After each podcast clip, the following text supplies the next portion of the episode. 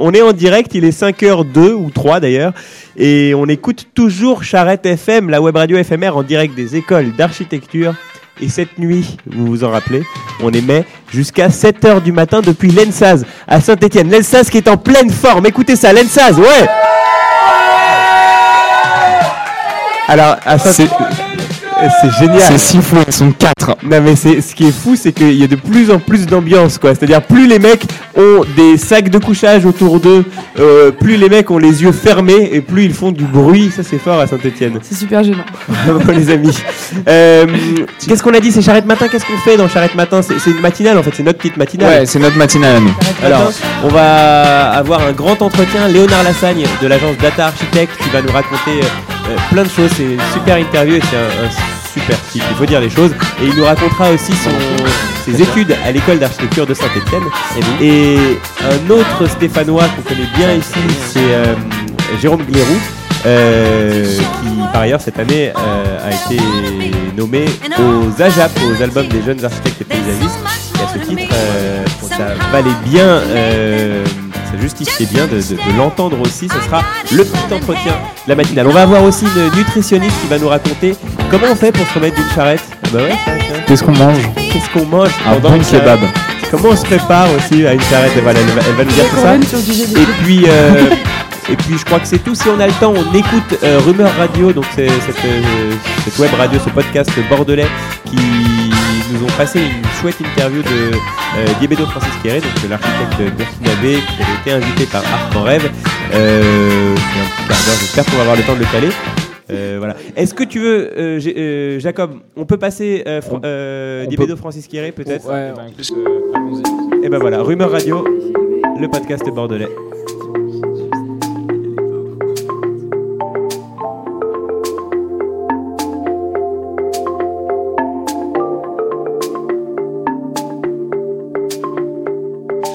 Quéré, bonjour. Bonjour. Vous êtes architecte, vous travaillez et vivez entre Berlin et euh, la Suisse. Vous travaillez beaucoup euh, en Afrique. Vous êtes donc invité à l'exposition Constellation. J'aimerais d'abord euh, vous entendre parler sur les deux projets que vous montrez en bas, qui sont assez emblématiques de votre travail.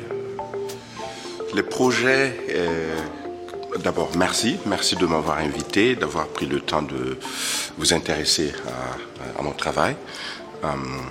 Je vais dire que c'est une chance de faire partie de ce groupe de, de- de- d'activistes hein, qui sont exposés ici ou bien dont le travail a été présenté au public.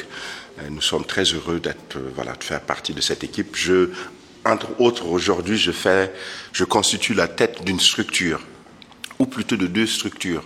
C'est la structure à Berlin qui m'aide maintenant à, à, à mettre euh, euh, en réalité, à, dessiner, à développer les idées que nous construisons. Mais aussi, il y a une autre équipe là, euh, Burkina Faso, une grande équipe qui travaille. Alors, qu'est-ce que j'ai exposé ici? Qu'est-ce que nous avons exposé ici? C'est simple, c'est deux projets, euh, c'est le même sujet, c'est la participation. Euh, la première, euh, à gauche, c'est sur un projet que j'ai démarré il y a quelques années euh, en travaillant avec euh, euh, Mendrisio, euh, l'Académie di Mendrisio, c'est une faculté d'architecture en Suisse. Et j'ai décidé, au lieu de s'asseoir et penser l'architecture ou l'espace bâti seulement sur le papier, j'ai voulu que les jeunes me suivent, les étudiants me suivent aller en Afrique et en échange avec la population et moi et d'autres professionnels, qu'on on, développe des idées sur place qu'on réalise. Euh, principalement ce qui a été exposé, que nous appelons Atelier Gando, euh, aboutira, ça va vous étonner, à une université, à une école de recherche, à un centre de recherche. Je ne sais pas encore, mais ce qui est sûr, c'est que avec ces étudiants, nous avons commencé à travailler avec la population, hein, à produire des matériaux de construction sur place, à faire des esquisses sur place, et une structure est en train de naître. Je vous interromps, Francis Quéré, euh, pour bien comprendre. C'est-à-dire que vous partez de la matière, des recherches sur place, vers un projet de programme, si je comprends bien. Le programme n'est pas prédéfini, vous ne répondez pas à un programme. Donc c'est euh. Non, ça sera, pas- euh, absolument. Je ne réponds pas à un programme. C'est faire et découvrir. C'est un processus qui se développe et finalement, à la fin, une structure naîtra. Et elle, elle- sera remplie de vie parce qu'en la faisant, nous commençons par des espèces de logements et de workshops ou bien des ateliers, euh, simplement pour que ceux qui arrivent dorment dans des espaces qui ont été déjà réalisés euh, par le groupe euh, précédent le premier groupe, et aussi de créer euh, des espaces où on s'asseyera hein, pour développer les idées futures. Donc, euh, le programme strict n'est pas étiez, là. euh, C'est-à-dire, c'est d'essayer de découvrir dans la démarche et le processus euh, une façon de créer une structure. Hein, et voilà, sans programme au, au- au préavant, ni même les idées n'ont pas été, les idées n'ont pas été pré- préconçues. hein, les idées se sont développées sur place. Euh, J'avoue que ce n'est pas facile de gérer ça, mais alors ça commence à être réalité. Et tant qu'il n'y aura pas euh, d'éléments majeurs ou bien des catastrophes qui nous, qui nous freinera, euh, ça va continuer. Par exemple, on a stoppé pour le moment, d'abord parce qu'il y avait Ebola. Et moi, en tant qu'enseignant dans une école en Europe, je suis aussi responsable pour mes étudiants, pour la famille. Parce que toute petite fièvre qui va se déclencher au Burkina, toute l'équipe aura peur parce qu'on ne sait pas ce que c'est et on inquiétera les parents. C'est pourquoi on a stoppé. Et plus tard, on voulait repartir et pam, il y a eu la crise au Burkina Faso. Alors donc aussi on a dû stopper, on n'est pas parti au Burkina, mais on est parti ailleurs pour vivre cette expérience du concret, de faire ensemble, de travailler, de participer, de produire quelque chose.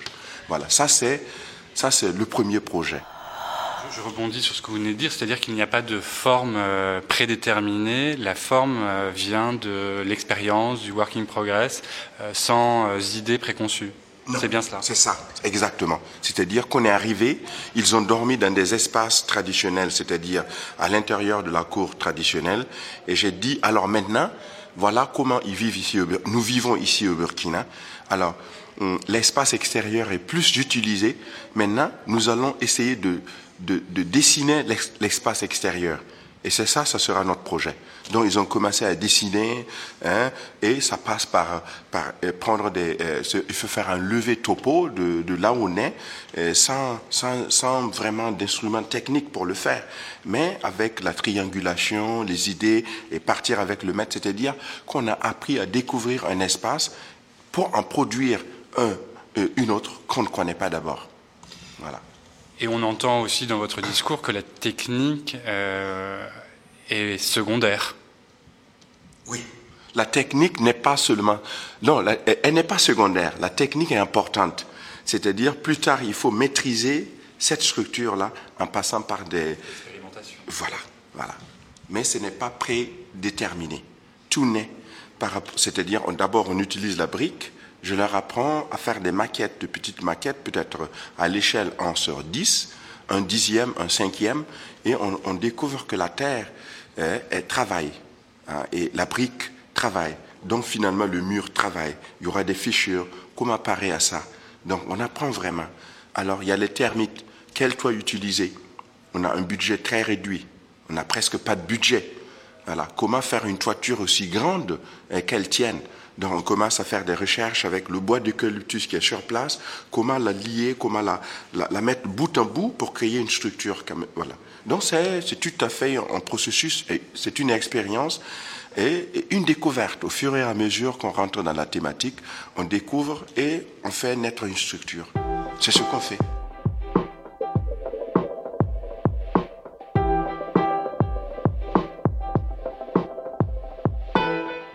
Apprendre à être autonome, se réaliser. Il faut se battre pour rester autonome.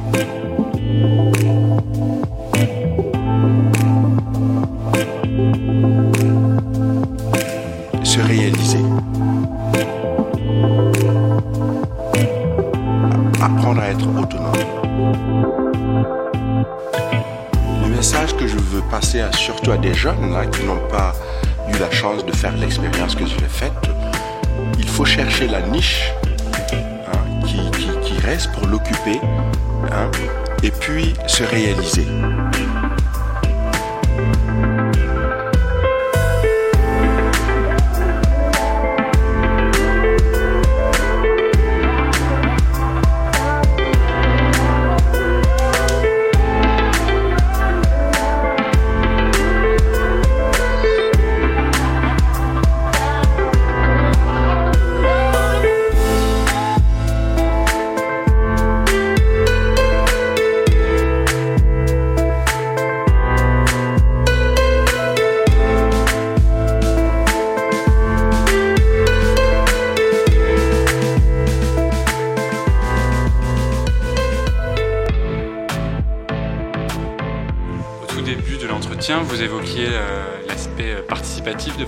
Démarche.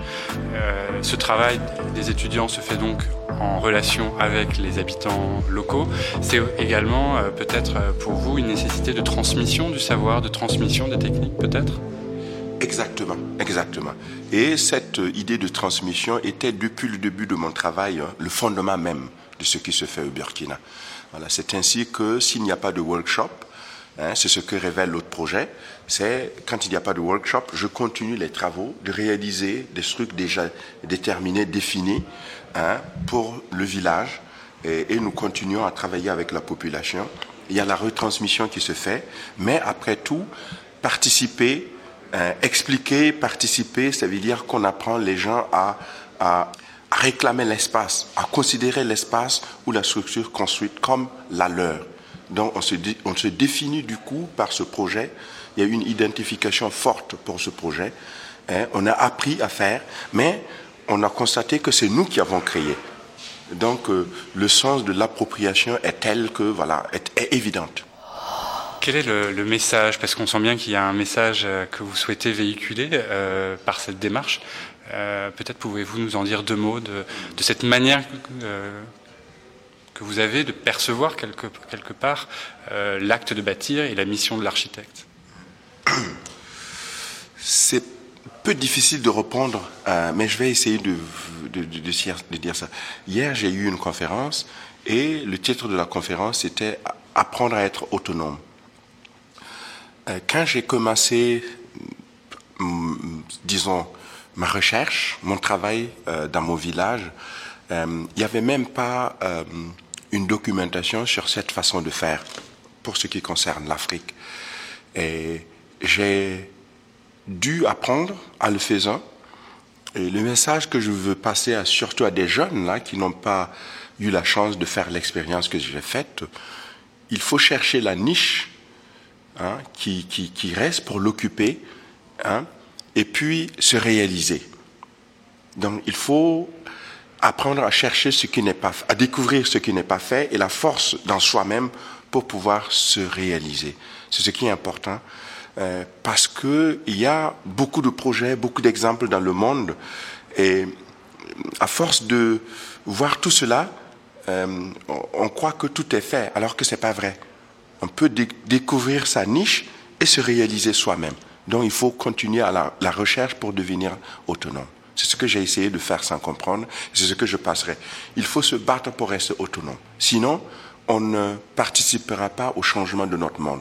On n'apportera rien à notre monde, au monde bâti. La, voilà. Il faut contribuer à la recherche d'idées. C'est ce que je vais dire parce que souvent, très, très vite, quand les difficultés apparaissent, on abandonne, alors qu'on oublie que ce sont les difficultés même qui nous donnent la force de poursuivre notre idée. Si l'idée est vraiment fondée, si l'idée est forte, il n'y a pas de raison d'abandonner. Si vous abandonnez, le monde ne découvrira pas votre idée. Dernière question, Francis Quiré, qu'est-ce qu'habiter aujourd'hui? Qu'est-ce qu'habiter aujourd'hui? Vous avez déjà, vous avez déjà donné pas mal d'éléments de, réponse précédemment, mais s'il fallait, mm. fallait euh, résumer. Mm. Si je résumais ce que veut dire habiter aujourd'hui, euh, c'est-à-dire qu'il faut penser à un certain nombre de critères qu'avant on avait négligés ou bien on n'a pas tenu compte. Habiter aujourd'hui, c'est créer de l'espace agréable pour les gens. Habiter aujourd'hui, c'est créer de l'espace que les gens s'approprient habiter aujourd'hui, c'est permettre à une personne de se réaliser dans l'espace hein, dédié à l'habitation. Je crois que si nous tenons compte de ces critères en, respectant l'environnement, on crée de l'espace pour des générations futures à venir, de l'espace de se réaliser, euh, de se reproduire, de travailler et de se sentir heureux. Nous devrons créer de, l'espace qui permet à améliorer le bonheur de, de l'être humain. C'est un grand merci de cette poésie, de cet optimisme. Merci beaucoup, merci.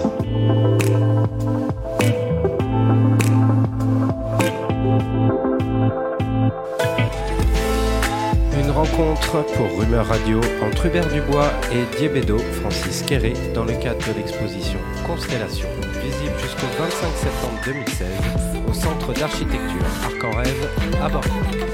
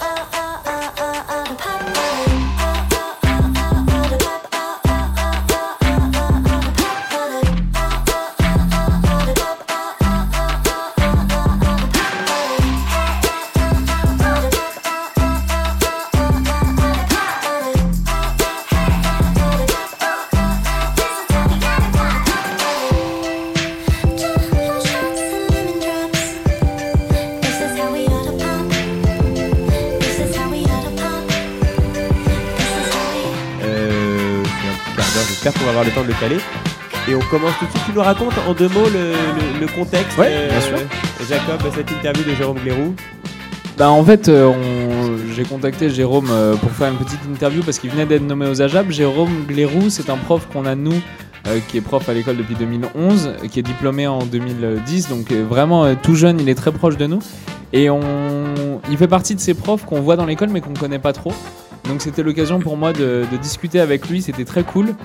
Et, euh, et voilà, et on a un peu parlé de déjà son rapport à l'école quand lui était encore étudiant et de ce que c'était d'être un jeune architecte et de gagner un prix euh, après euh, quelques années de pratique. Voilà.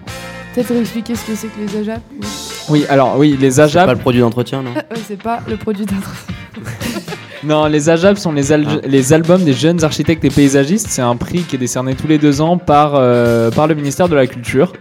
Euh, pour euh, entre 15 et 20 personnes à chaque fois? Euh, si je dis pas de bêtises, euh, je crois- ouais, ouais, c'est ça. En tout, entre, en comptant et les agences d'archi et les paysagistes, il y a 15 ou 20 personnes. Peut-être c'est 10 et 5 d'ailleurs. Euh, 10 architectes et 5 paysagistes. Ça peut se retrouver facilement. D'ailleurs, on avait un article sur Théma.archi qui donnait la liste des lauréats. Vous pouvez le consulter, il est, il est d'actualité évidemment. Eh Ouais. ben, écoute, on C'est une belle distinction en tout cas les AJAP et voilà, ça, ça- ça amène généralement un bel avenir architectural. Je propose qu'on écoute du coup l'interview. C'est euh, 20 minutes et, euh, puis on peut en, en parler derrière. On peut appeler Jérôme Guéraud pour le réveiller après. Pas sûr. Je passe son numéro de Je téléphone. pense qu'il est. Donc, Juste pour commencer, donc vous étiez euh, étudiant à l'école entre 2004 et 2010, l'année de votre HMO. Ouais. C'est euh, donc vous étiez dans le bâtiment précédent. Vous avez été, euh, vous avez été dans le bâtiment de substitution d'abord. Ouais, avez- moi je suis rentré, euh, je crois, au moment où euh, il y a eu le déménagement dans le dans l'autre bâtiment. Euh, J'y ai fait mes trois premières années. Mhm. Ensuite, je suis parti en Erasmus et quand je suis revenu en Erasmus, j'ai fait ma dernière année euh, au moment où il y a eu le- le- l'emménagement dans la, dans la nouvelle école. D'accord. Ok. Hmm. Et euh, qu'est-ce qui vous a donné envie en premier, euh, enfin, en premier lieu de rentrer en école d'architecture? C'est euh, c'est la question que vous nous posez quand nous on est en première année. Je Ouais, souviens ouais, que vous-même vous me l'avez posé quand j'étais en première année. bah, en fait, bah, moi, je suis, je suis pas du tout le profil à avoir toujours voulu faire ça depuis que je suis enfant. Euh, la seule chose, c'est que, que j'ai toujours aimé dessiner. J'ai toujours eu une facilité à représenter les choses. Ça me passionnait. Je le faisais tout le temps dans mon temps libre depuis que j'étais gosse. Et, euh, et du coup, au moment où s'est posé la question euh, que faire quand j'étais au lycée, euh, je suis tombé là-dessus, je sais plus, ça devait être une présentation quand j'étais au lycée. Et, et puis j'ai accroché sur cette question-là, je me disais que voilà, ça pouvait être quelque chose d'intéressant. Et puis j'ai débarqué en école d'archi en me disant, euh, bah voilà, je vais tenter le coup et puis on verra bien. Euh, mais j'étais pas, euh, j'ai pas- j'ai pas, j'étais pas prédestiné ou c'était pas un projet de longue date, quoi. Et Saint-Étienne, c'était par, par le jeu des concours ou? C'est en fait, je sais que il y a eu cette volonté là qui est venue tardivement. Donc du coup, j'ai fait des demandes dans plusieurs écoles. Moi, je venais de Savoie, donc euh, j'avais fait euh, Lyon, Grenoble, Saint-Étienne. Après, j'avais élargi, j'avais fait Bordeaux, Marseille, Montpellier. Et, euh, voilà, j'étais assez libre. Je me disais voilà, je peux, je peux aller un peu n'importe où. On verra bien où je suis pris. Il se trouve que j'ai pas, pas été pris dans un premier temps dans, dans beaucoup d'écoles. Je pense que j'ai planté tous les concours. Et après, été repêché par, euh, par Saint-Etienne au dernier moment avec les notes du bac. quoi. C'est comme ça que je me suis retrouvé là. C'était la seule école qui avait bien voulu euh, me prendre. D'accord. Et du coup, le- vous gardez quel souvenir de, votre, euh, de vos études, de votre licence, voire même de votre première année en fait? C'était bah, D'excellents souvenirs parce que pour le coup, je savais pas trop à quoi j'avais affaire, mais je pense que pour beaucoup d'étudiants qui rentrent en école d'archi, on sait pas ce que c'est exactement, ou alors on a une mauvaise image de ce qu'est l'architecture. Donc, euh, donc j'ai vraiment découvert complètement les choses en première année. Je pense que très rapidement, j'ai j'ai, euh, j'ai été passionné par, euh, par le sujet, par tout ce à quoi ça touchait. Je pense que c'est aussi dû à des, des, des figures de l'école. voilà, moi j'ai eu Pierre-Albert Perilla et Evelyne en première année. Tout de suite, il, euh, il s'est passé quelque chose. Ils ont réussi à me transmettre, eux, la passion qu'ils avaient pour l'architecture et j'ai été mordu dès le départ. Quoi. Donc, euh, je dirais que euh, ça s'est fait assez instantanément. Au bout de quelques mois, j'étais certain que j'étais au bon endroit, quoi. Mhm. Je m'étais pas trompé.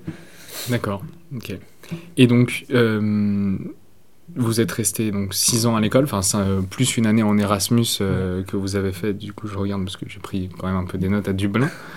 Euh, ah oui, si je voulais vous poser la question, la vie de l'école, est-ce qu'il y avait la même ambiance euh, de l'école du mardi soir, de, Bah, de cette école à dimension humaine que nous, enfin, quand on en parle entre élèves, on se dit que le fait d'être 500, c'est absolument génial parce qu'on se connaît tous. Est-ce que c'était déjà le cas à l'époque ou... Bah, je pense, après, moi, je fais plus partie de la vie étudiante, je suis enseignant, mais je sais pas comment ça se passe maintenant. Je pense que oui, euh, c'était quand même, euh, je pense qu'on retrouve les mêmes choses. Euh, je pense que la situation de l'école facilite énormément ça, parce que, et alors déjà, on est, il y a peu d'étudiants, et puis on est en plein centre-ville. À mon avis, il n'y a pas beaucoup d'écoles en France qui ont cette, situ- cette situation-là, donc ça veut dire qu'on habite tous plus ou moins, euh, enfin, dans un périmètre qui est assez réduit. Donc on a la possibilité d'être plus souvent ensemble et je pense que c'est ça qui fait aussi bien vivre l'école quoi. Donc euh, à mon avis, il y avait il y avait déjà il y avait déjà ça et je pense que nous étudiants, on y a bien contribué aussi. Donc après, vous êtes sorti de l'école en 2010, vous avez passé votre, votre HMO à, à cette époque, et vous êtes rentré chez Yes Architect, Ouais. donc à Lyon, c'est ça? Ah, non non, ils, étaient- ils étaient à Saint-Étienne. Ils étaient à Saint-Étienne toujours à Saint-Étienne, maintenant c'est Hamas. Ah oui, d'accord, ok. Et ensuite, donc, et vous- la même année, vous lancez aussi votre propre bureau, et l'année d'après, en 2011, vous intégrez Link. Ouais, alors c'est un peu la, la- chez Yes, c'était ma HMO. Hmm, d'accord. C'était pour faire ma HMO. J'y ai passé un an complet. Après, euh, après je suis parti à l'étranger. Alors j'ai monté ma structure, c'était pas vraiment ça. J'ai monté une autre entreprise à l'époque parce que Mhm. je voulais partir un petit peu à l'étranger. Je voulais faire, euh, je voulais être un peu libre dans ce que je faisais. Donc euh, le fait de monter ma, ma première structure, mon auto-entreprise, ça me permettait en fait à l'époque de faire des, de faire des images puisque j'étais j'étais assez habile avec l'outil informatique. Donc je, je faisais des images pour des Mhm. agences. Ça me, permettrait des- ça me permettait d'être ailleurs, pas forcément embauché quelque part. Ça me permettait de, faire, euh, de participer à des concours Mhm. d'idées. Et euh, il y a eu toute une période comme ça où, euh, voilà, c'était pas que j'avais mon agence, hein, c'est que, c'est que je faisais des trucs à, à côté. Mais ça m'a permis d'être en relation avec, euh, avec différentes personnes, à apprendre d'autres choses. J'ai bossé, euh, j'ai bossé aussi pour Dominique Vigier, que j'avais eu en prof euh, en cinquième année. Et après, effectivement, j'ai rejoint Romain Chazalon chez Link. Euh, mais Romain, je le connaissais depuis beaucoup plus longtemps parce qu'on avait fait. euh, Enfin, moi, je l'avais vu en prof à l'école. D'accord. Et, euh, et en fait, quand j'étais en quatrième année, quand j'étais en Irlande, j'ai fait un concours d'idées étudiants qui, qui se passait dans la Loire. C'était organisé par Interforêt-Bois sur le zoo de Saint-Martin-la-Plaine. Et euh, j'ai été lauréat du concours étudiant. Et en fait, quand je suis rentré en cinquième année, Mhm. on m'a dit, euh, on m'a dit, bah voilà, vous êtes lauréat. Et, euh, et en fait, le, le zoo, ils ont envie de construire le bâtiment que vous avez fait. Donc, ce, ce à quoi je m'attendais pas du tout. Moi, j'étais pas diplômé, donc j'étais pas en, j'étais pas en mesure de le faire. Donc là, on m'a dit, bah voilà, il faut que vous trouviez quelqu'un avec qui vous, avec qui vous associez, parce que administrativement, c'est juste pas possible, étant étudiant. Et, euh, et du coup, je me suis tourné vers, vers Romain, qui était un jeune archi, que avec qui j'avais apprécié, enfin, j'avais j'avais apprécié en tant qu'enseignant à l'école.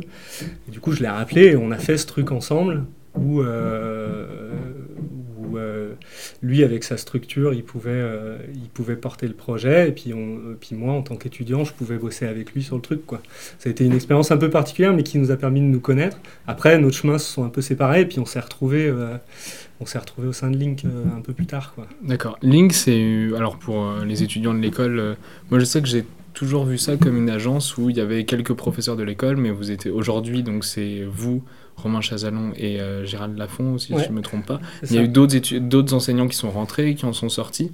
C'est euh, l'histoire de l'agence, elle est un peu. Bah, en fait, euh, ouais, c'est un, un peu particulier. À la base, Romain, il avait monté l'agence avec deux autres personnes. Moi, je les ai rejoints quelques temps après. On s'est associés. Puis après, le, le, les parcours de chacun ont Mhm. fait que, certains sont partis. Il y a Gérald qui est arrivé. Et je pense qu'aujourd'hui, euh, en fait, c'est la, la même structure administrativement depuis 2010.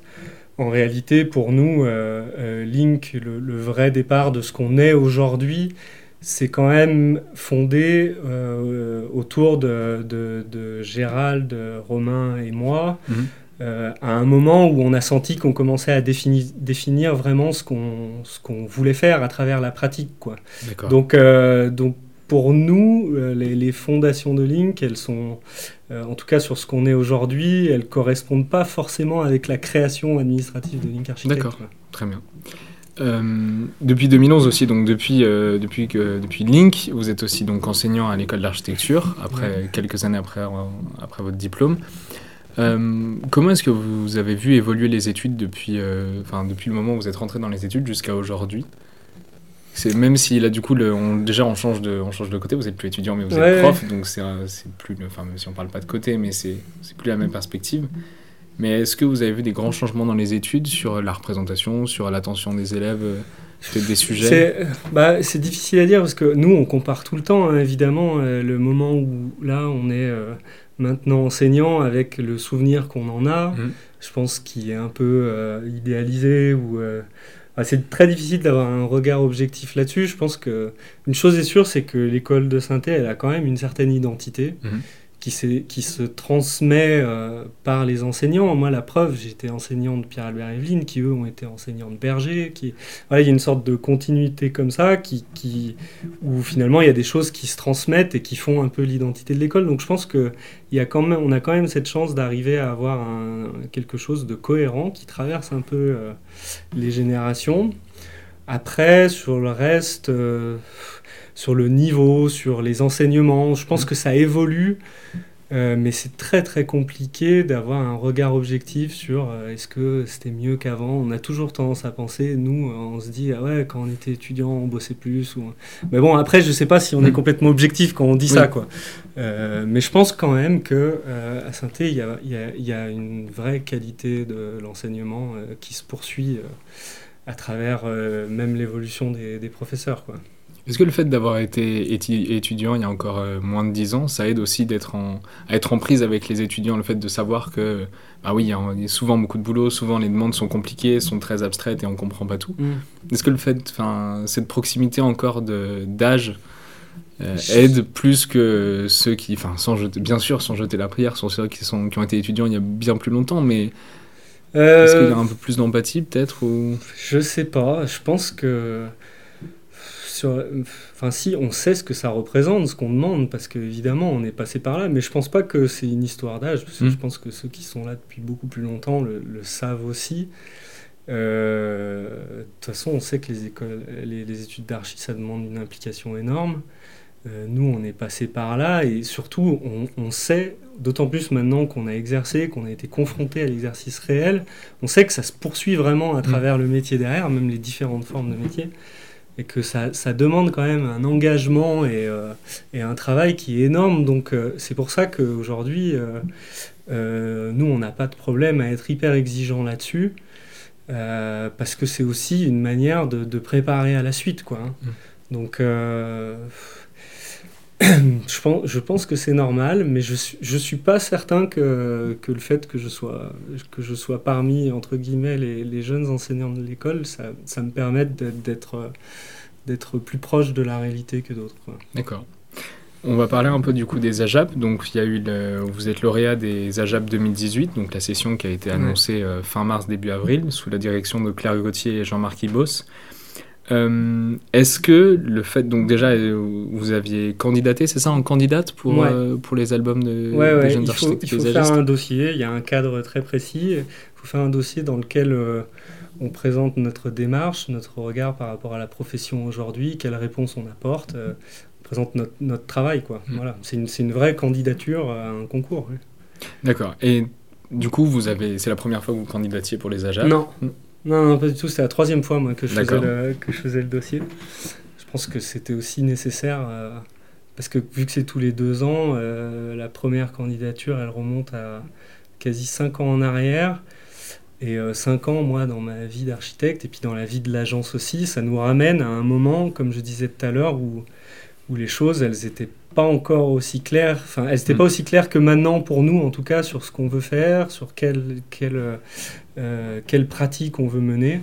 donc ça a aidé aussi à définir ça euh, petit à petit pour faire en sorte que qu'aujourd'hui, quand, on pré- quand on a présenté un dossier il y a six mois en arrière maintenant, on a présenté un dossier où on savait, on savait vraiment ce qu'on voulait euh, transmettre. Quoi. D'accord, donc les, les candidatures précédentes en fait vous ont aussi aidé à avancer sur le sur le un peu la définition de Link et le fait de voir Bah, que ouais, c'était pas encore que- tout à fait mûr. Parce que c'est- oui, oui, tout à fait, parce que c'est un vrai exercice de, de recul euh, par rapport à notre pratique. En tout cas, on l'a, vu comme ça. C'est pas seulement on présente notre travail sous la forme d'un book, mais il y a, une vraie attente sur, euh, euh, ce qu'on met en œuvre, la démarche, sur, euh, sur notre regard sur les choses. Et du coup, c'est aussi un temps qui nous a permis de prendre du recul, de dire voilà, qu'est-ce qu'on fait, pourquoi on le fait, qu'est-ce qu'on défend. Et, et ça, ça met du temps à se mettre en place. Quoi. La nomination à JAP, elle est en votre nom ou elle est au nom de l'agence aujourd'hui? Bah alors, euh, dans les faits, euh, moi je suis le seul qui rentre dans le cadre, euh, dans le cadre réglementaire du concours, c'est-à-dire que j'ai moins de 35 ans. Mes associés, ils ont plus de 35 ans, donc euh, Romain et Gérald, ils pouvaient pas apparaître en tant que lauréat. Maintenant, clairement, euh, ce qui est lauréat, c'est le travail de, la, de Link Architect. hein. Euh, moi, je l'ai présenté de, de cette manière-là. C'est ce qu'on valorise, nous, c'est notre démarche collective, parce que notre agence, c'est ça. C'est pas une personne, et c'est aussi pour ça qu'on est, que, que c'est pas notre nom qui apparaît en premier. C'est parce qu'on pense que, que ce qu'on défend, c'est, c'est, c'est, ça appartient à nous trois, à notre, euh, à notre collectif. euh, voilà. Et Donc, donc c'est pour ça que, qu'aujourd'hui, il n'y a que mon nom qui, qui, qui est dans les faits écrit euh, Mhm. euh, dans les lauréats, mais en réalité, c'est Link Architect qui est, qui est lauréat des AJAP. quoi. Euh, donc le, le lo- le logo AJAP, c'est un logo qui fait, enfin le fait d'être AJAP, c'est toujours bien pour une pour une jeune agence ou pour une agence tout court. Ça aide énormément, comme le- aussi il y a le sigle 40 Under 40 qui est Ouais. de- qui est européen lui. Est-ce qu'il y a eu un changement depuis la nomination il y a un mois maintenant? Est-ce que vous avez senti peut-être un, un regard différent des clients ou de nouveaux clients qui sont arrivés vers vous? ou pas encore Bah, C'est quand même très très récent. Là, euh, on, on a rencontré euh, la Cité de l'Architecture et le ministère que très récemment, c'était la semaine dernière, où ils nous ont présenté un peu les démarches pour la suite. Euh, donc pour l'instant, on n'a pas de, de retour concret. On a, on a des premiers contacts où on sent que, que bah, forcément, ça, ça, ça nous met un petit peu plus dans la lumière et que, Mm. et que par rapport à certaines formes de maîtrise d'ouvrage, pour eux, ça peut être intéressant de bosser euh, avec des AJAP. Après, euh, pour nous, c'est encore, euh, c'est encore très très tôt, quoi. Et il y a, il y a tout un système de valorisation derrière qui est mis en place par la Cité de l'Architecture et le, et le ministère, et, euh, mais ça, ça met du temps à, à se mettre en place. Et, et- et surtout, ça garantit rien, quoi. Euh, Il y a des agences qui ont été AJAP et qui n'ont pas pour autant euh, vu leur activité augmenter. Euh, je pense qu'après, c'est une manière de... Il faut savoir saisir euh, l'opportunité et puis, et, puis arriver à... Logiquement, ça devrait nous faire rencontrer un peu plus de personnes et ça devrait nous amener vers d'autres sujets. C'est ça qui nous importe le plus, nous. Et euh, dernière question, est-ce qu'on en a... Moi, j'ai pas, j'ai pas souvenir qu'on en ait beaucoup parlé à l'école. Le nom est... c'est L'école en a parlé un petit peu sur les réseaux sociaux, le fait que vous étiez, euh, vous aviez été nommé. Mm. Mais est-ce que vous, en- vous avez pu échanger avec ça avec des d'autres enseignants ou des étudiants? Euh, non, pas tant que ça. Je... Alors, les, les- les enseignants avec qui euh, je suis en contact directement à l'école, avec qui j'enseigne, on, voilà, on en a discuté, mais, euh, mais au-delà de ça, euh, ça a pas, il n'y a pas tellement de répercussions. je pense que tout le monde identifie à peu près ce que c'est. De toute façon, ça, ça impacte peu même ce qui se passe à, à l'époque, à, à- à l'école. Donc, donc non, il n'y a pas eu tellement de discussions. Autour de ça. Peut-être que peut-être qu'après ça, ça nous amènera. Je sais qu'en HMO, Thierry Hérault, il fait pas mal de. il fait un travail pour euh, mettre en contact avec des jeunes agences euh, pour expliquer aussi ce que Mhm. ça veut dire au HMO aujourd'hui de monter une agence et, et, euh, et les difficultés aussi du parcours de chacun. Il y a différentes manières de l'aborder. Ça, ça peut être aussi une manière de parler de ça. Mhm. Euh, mais, euh, mais au sein de l'école, finalement, non, ça, ça a que peu d'impact. quoi. D'accord.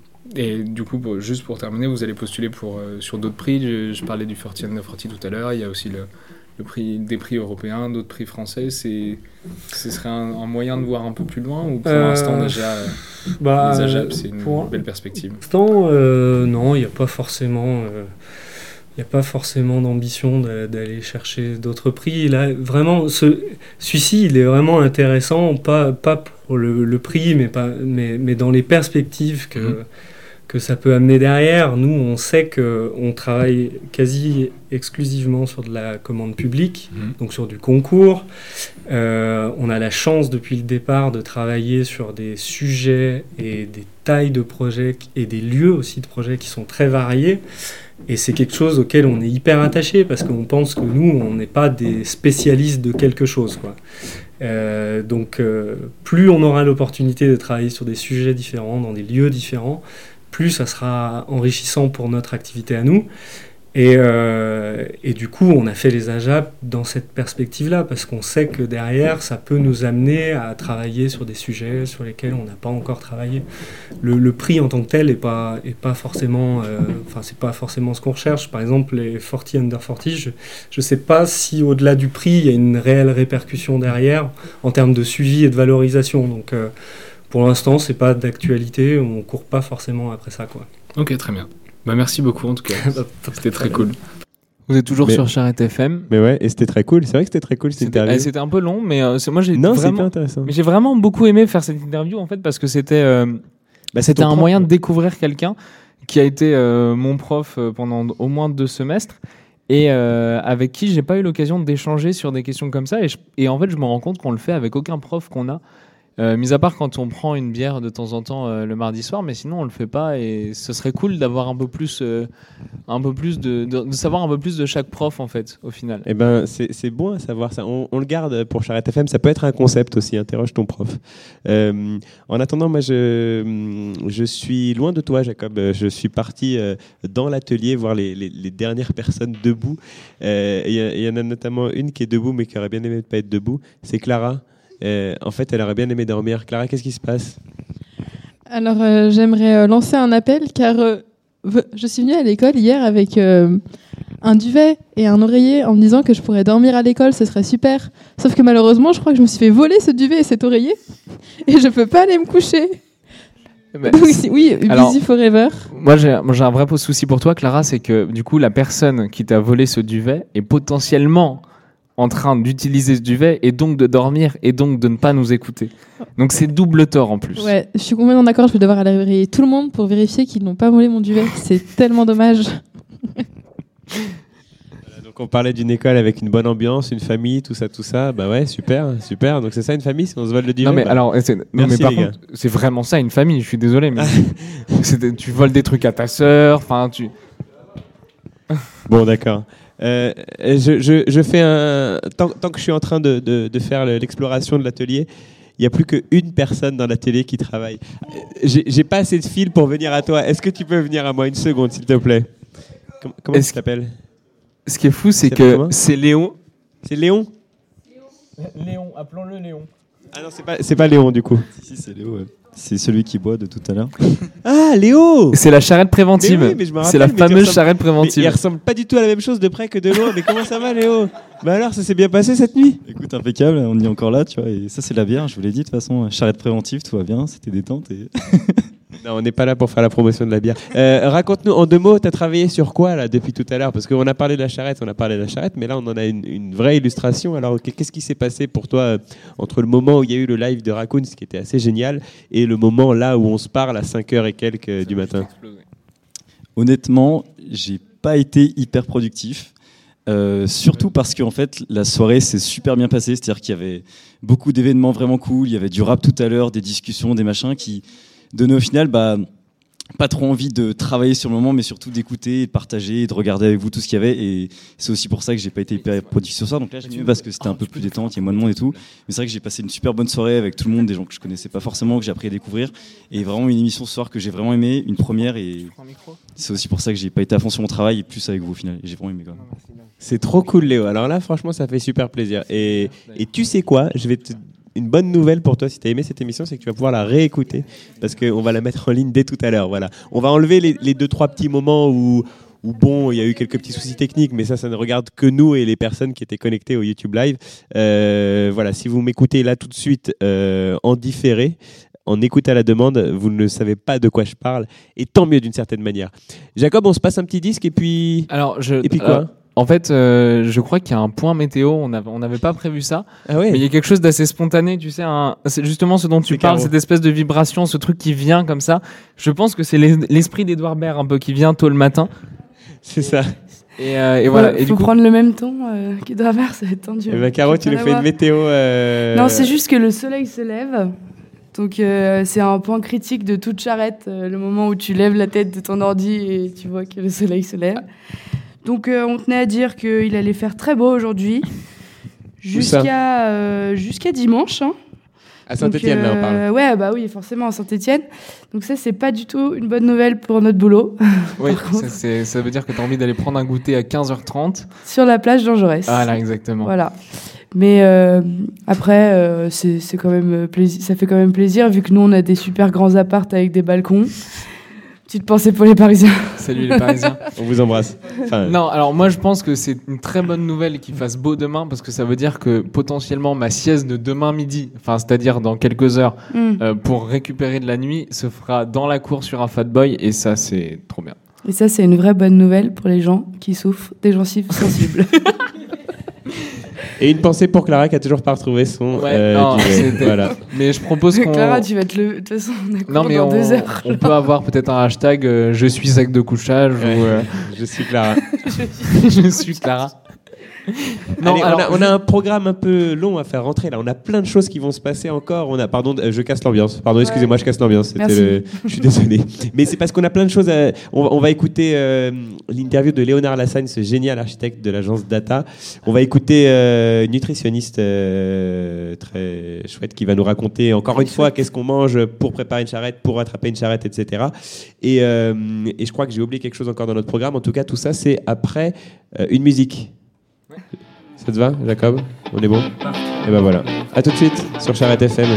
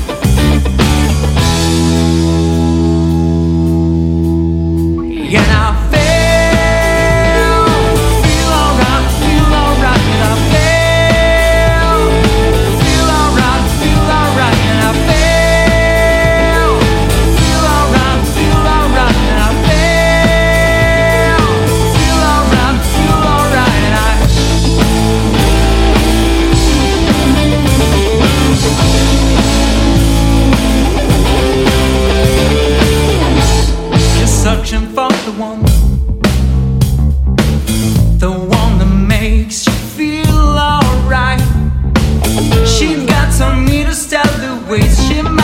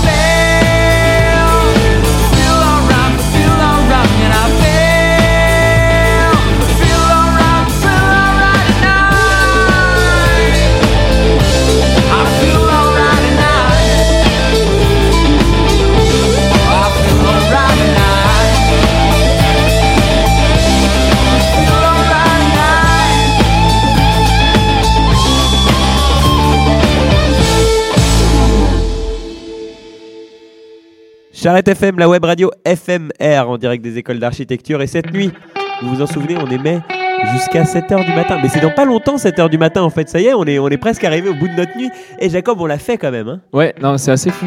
On y, On, on y on l'a croyait presque moyen. fait. Euh, non, mais si ça se trouve, il peut encore se passer des trucs de fou, genre euh, le stream il lâche, euh, l'ordi s'éteint. euh. Franchement, franchement, on n'est plus à ça près.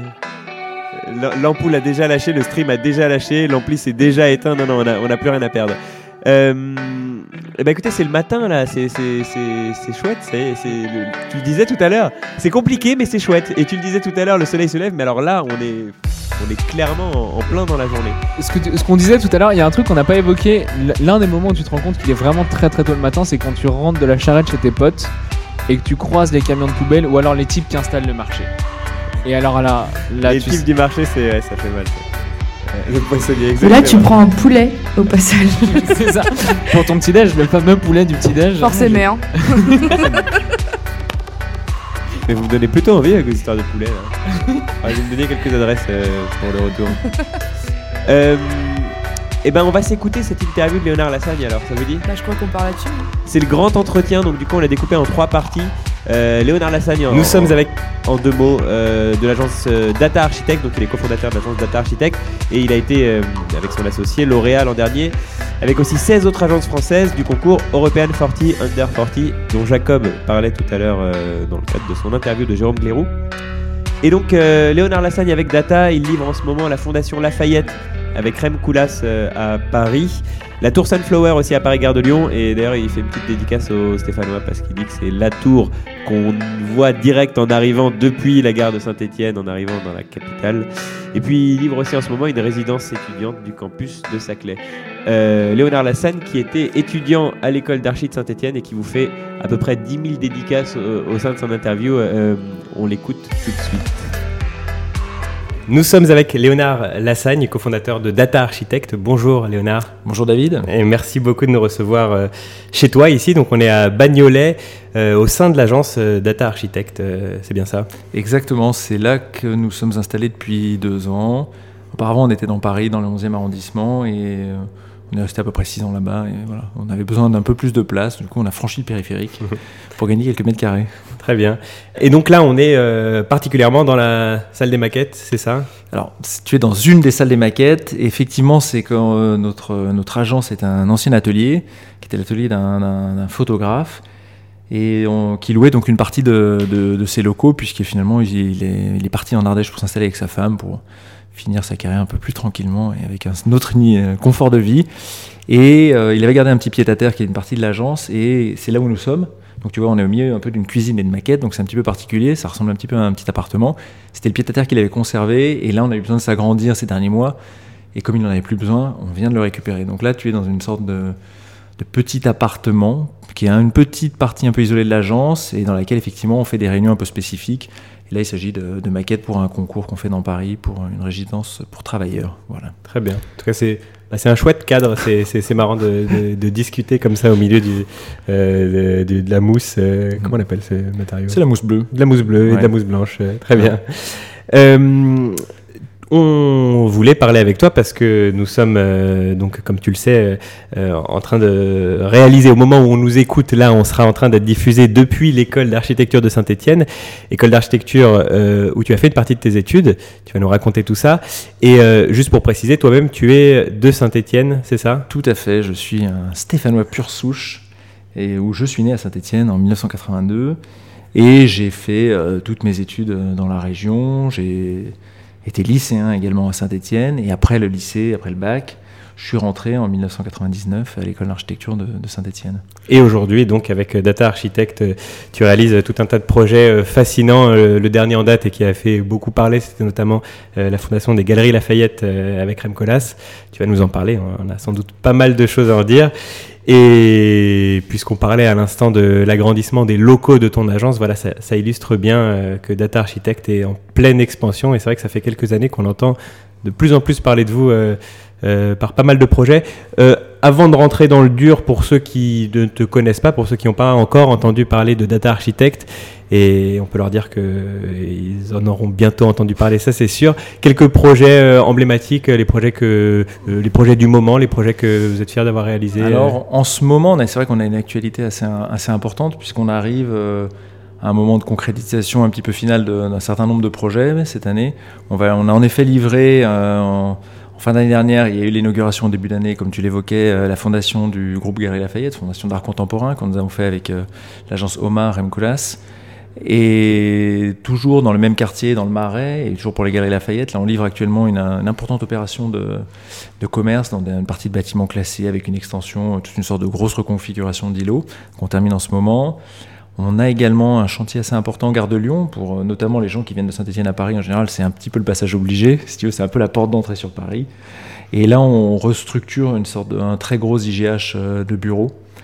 Euh, donc là, c'est un projet hyper intéressant qu'on doit livrer également en fin d'année. En fin d'année également, on livre une résidence pour étudiants de l'école centrale sur le plateau de Saclay. Et voilà, plein de concours, plein de choses. Non, une actualité très intéressante. Alors effectivement, l'agence se porte plutôt bien. La question de l'expansion, c'est une vraie question finalement, parce que euh, euh, est-ce que c'est quelque chose qu'on décide? Est-ce que c'est quelque chose qu'on subit? Est-ce que c'est quelque chose dont on a envie? Et c'est un peu un questionnement assez important qu'on a à l'agence et qu'on sur lequel on discute beaucoup avec Colin Régnier, qui est, mon associé. Voilà, savoir un peu comment on se positionne. Euh, On n'est pas forcément des grands adeptes d'une croissance importante et d'avoir une grosse agence. On trouve que là, la taille de l'agence est déjà largement suffisante. On est une vingtaine d'architectes. Et on se dit qu'on a déjà la capacité à aller sur un nombre de sujets très important avec euh, cette équipe-là. Et on n'a pas forcément envie d'être beaucoup plus gros que ça. Et, et alors pourquoi cette question elle se pose euh, tu- pour ce qui est de l'évolution de l'agence euh, Vous étiez combien il y a six mois, il y a un an, il y a deux ans euh? Alors, on a eu, là où on a eu beaucoup de chance, c'est qu'on a eu une, finalement une sorte de, de croissance, en tout cas dans les effectifs, euh, très très progressive et assez continue. On n'a jamais eu, si tu veux, d'à-coup euh, et de, et de réduction drastique d'effectifs. On est monté comme ça, assez crescendo, 2, 3, 5, 7, etc. Donc, si tu veux, c'est quelque chose de très progressif, ce qui nous a évité d'avoir à gérer des, effets d'échelle et des problématiques un petit peu, un petit peu complexes.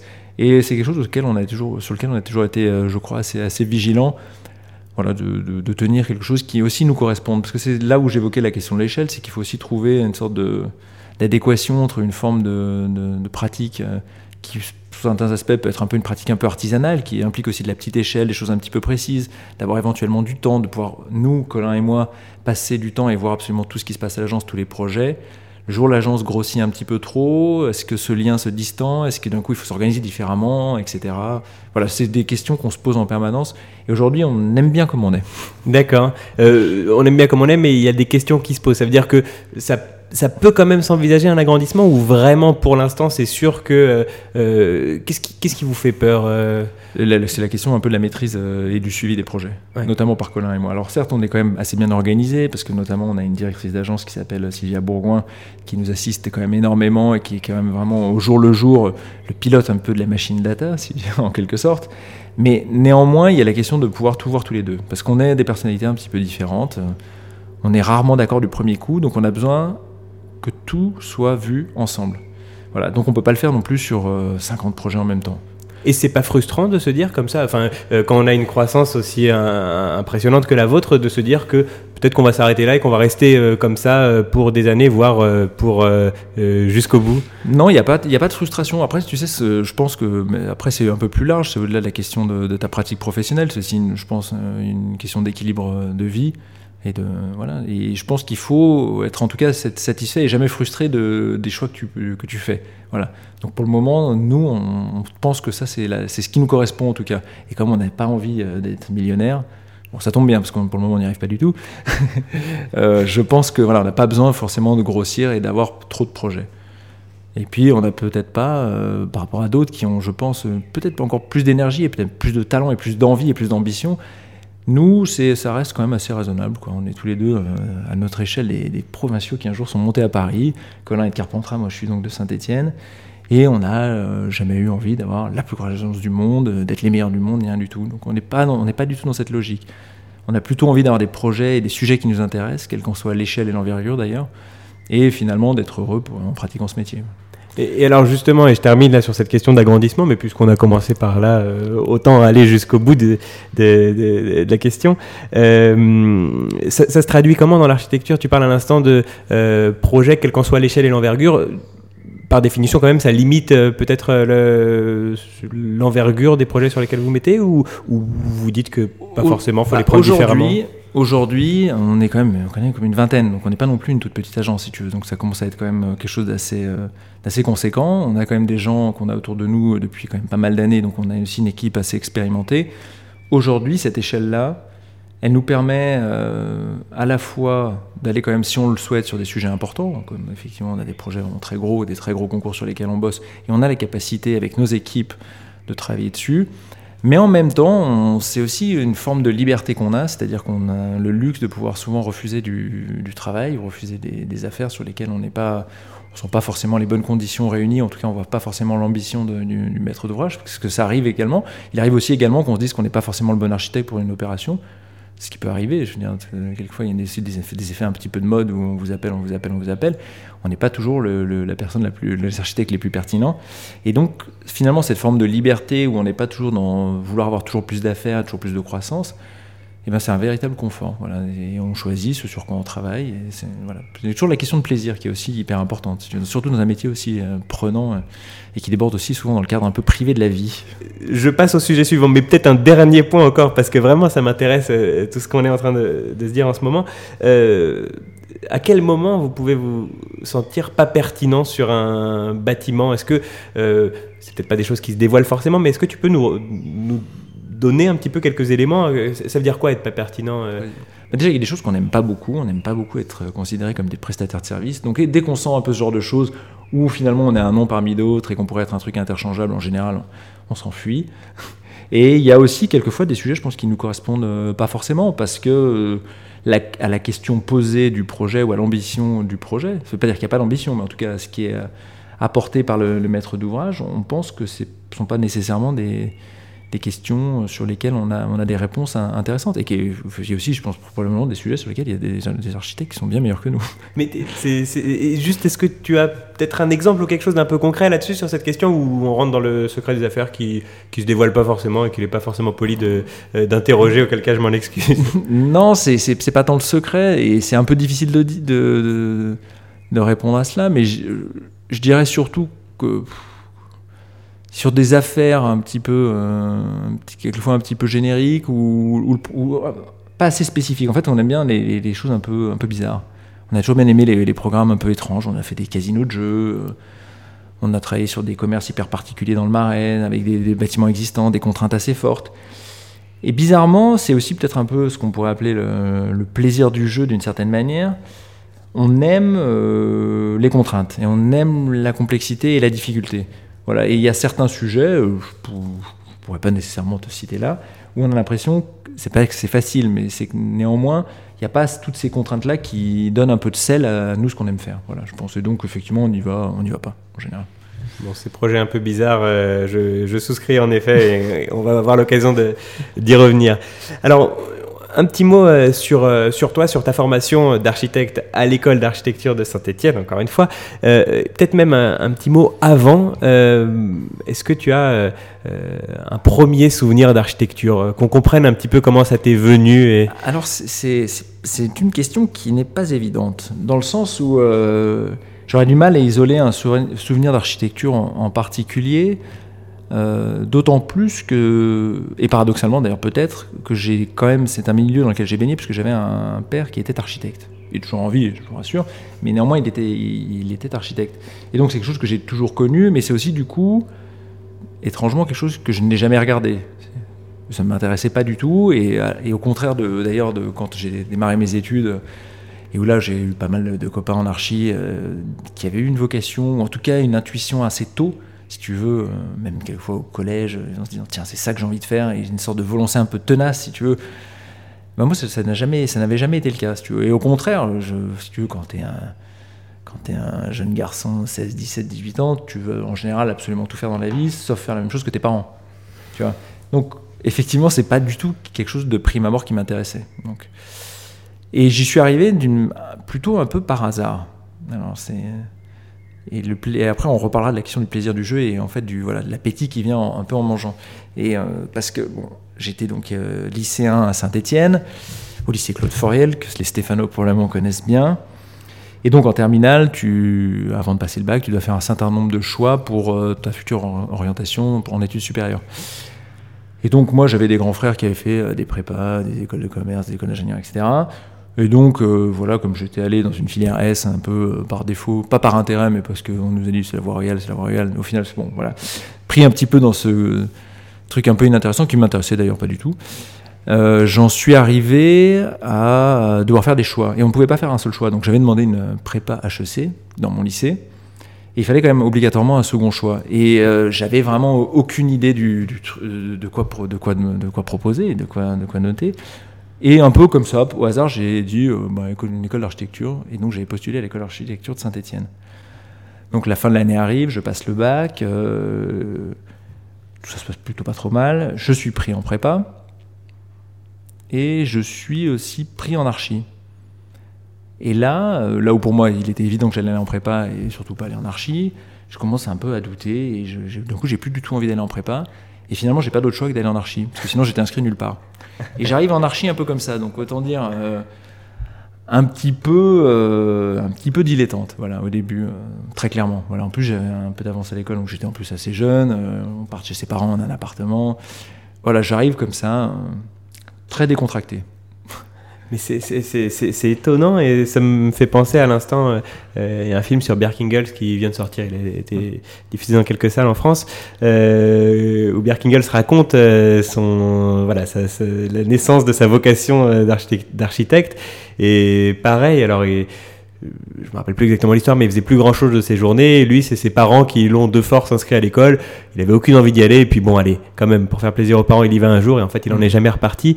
Et on a quelques architectes français. euh, alors, je, je veux pas dire de bêtises, et on aura l'occasion de vérifier d'ici là, mais euh, de Jean Nouvel ou de ou de Dominique Perrault, je crois qu'il y en a un des deux, pareil, qui n'était pas du tout euh, déterminé à faire de l'architecture et qui s'est retrouvé en plein dedans. Euh, les deux exemples que je te cite et le tien montrent que ce sont pas les exemples euh, les moins brillants de l'architecture qui se retrouvent là euh, pour des raisons euh, subsidiaires. Qu'est-ce qui, qu'est-ce qui se passe? Est-ce que ça veut dire que ça vous trottait malgré tout dans la tête? Ou alors est-ce que c'est cette contrainte-là qui vous a amené à, à prendre l'architecture différemment? Ou alors c'est des parcours comme ça et il n'y a rien à. Je pense à que c'est probablement assez lié à la, la structure des études, c'est-à-dire que on, sort du lycée qui est quand même quelque chose d'extrêmement scolaire, avec des horaires très lourds, des devoirs, enfin tr- très normés, et dans une sorte de carcan, parce que moi ça avait été assez pénible finalement de faire une filière scientifique, parce que ça ne m'intéressait absolument pas. Et on arrive en archi, et d'un coup là on arrive euh, face à quelque chose qu'on ne connaît pas déjà, de prime abord, ou en tout cas euh, d'une manière très très superficielle, et on a tout un éventail de matières très très large et beaucoup de choses nouvelles auxquelles s'intéresser.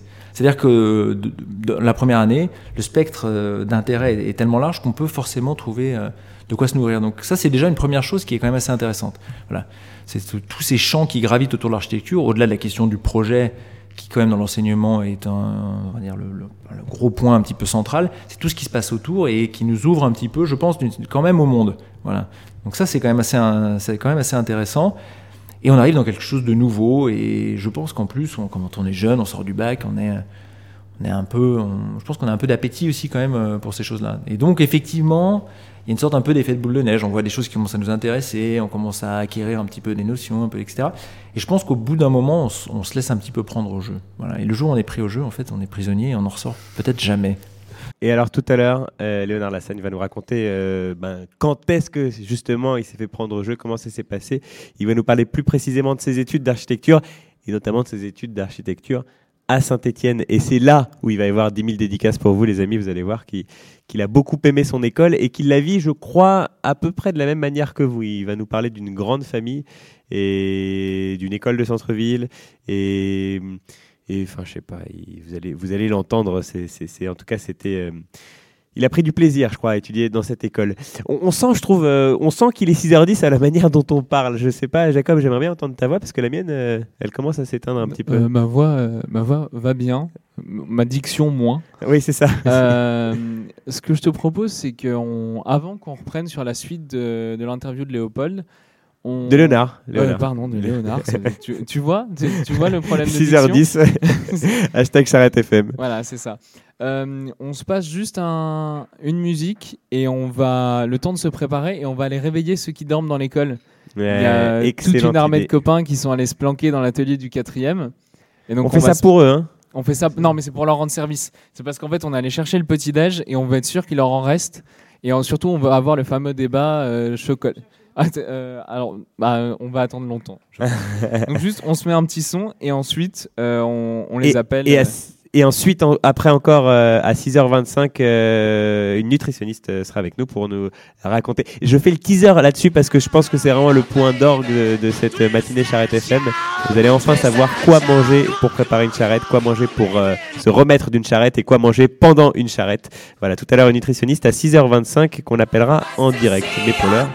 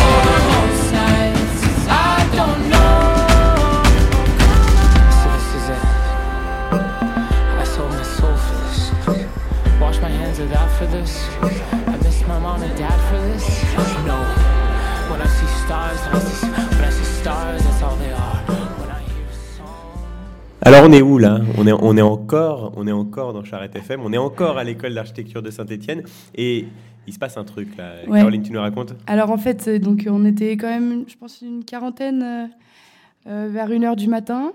Là, on est actuellement 4.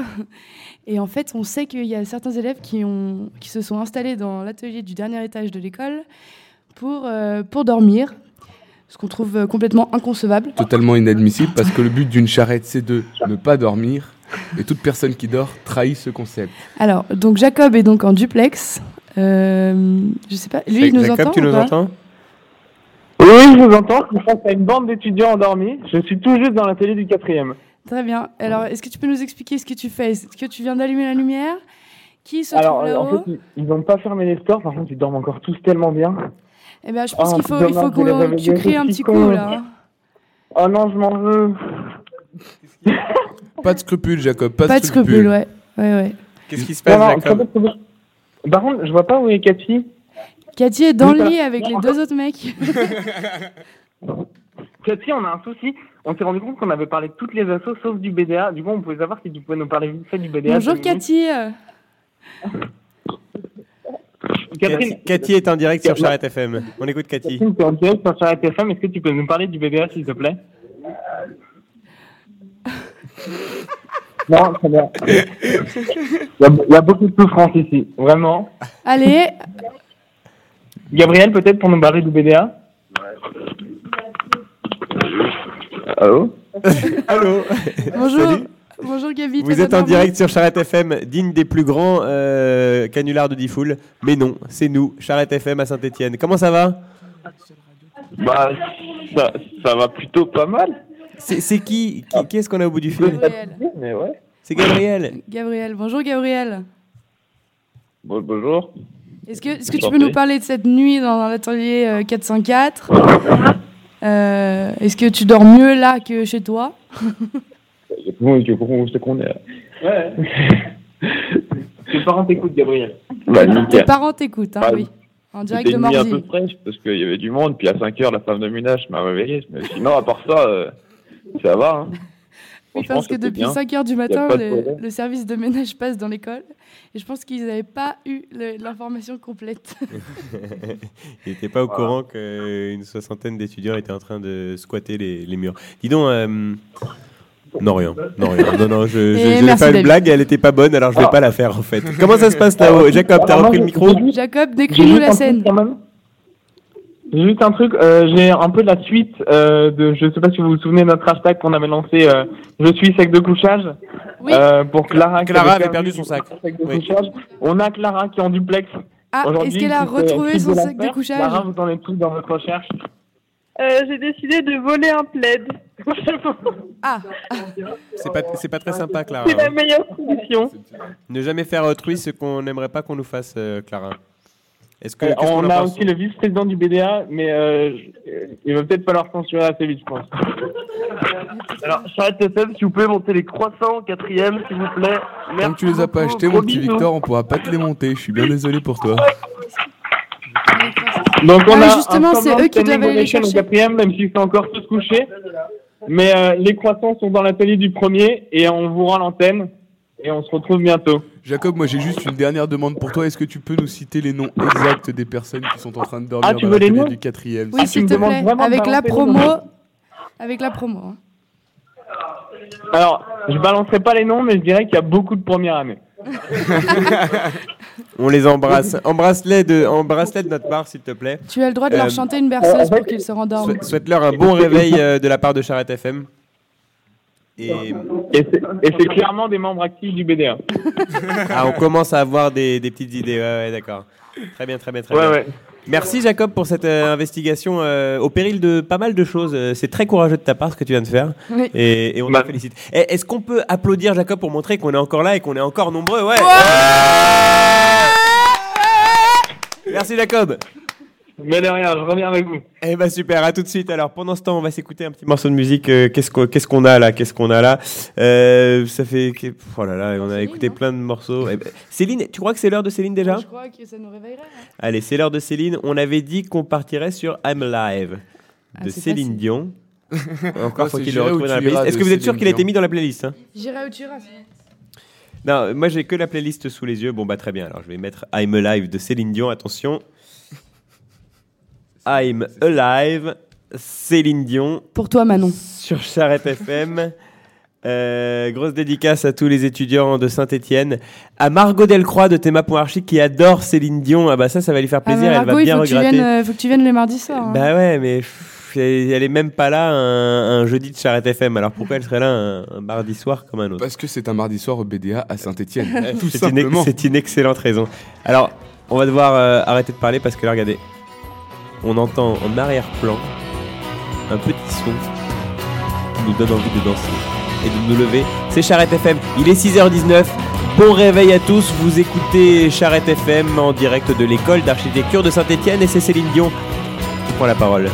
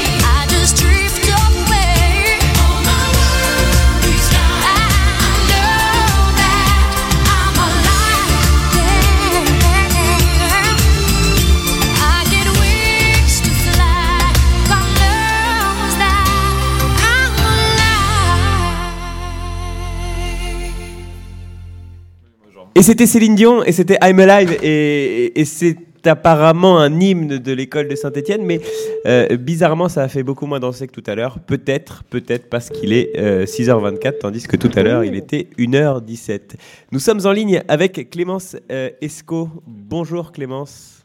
Bonjour. Euh, merci de Merci de répondre au téléphone à cette heure-là. Merci de nous accorder cette interview en direct. Et, merci par avance de tous les bons conseils que vous allez nous prodiguer.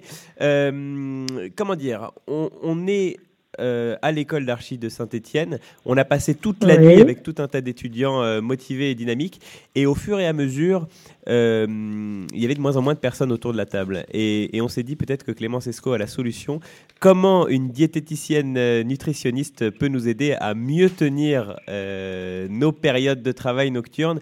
On s'était dit, c'est pour ça qu'on a voulu vous appeler, on s'est dit peut-être que ça se prépare un petit peu tout ça. Est-ce que vous avez des pistes?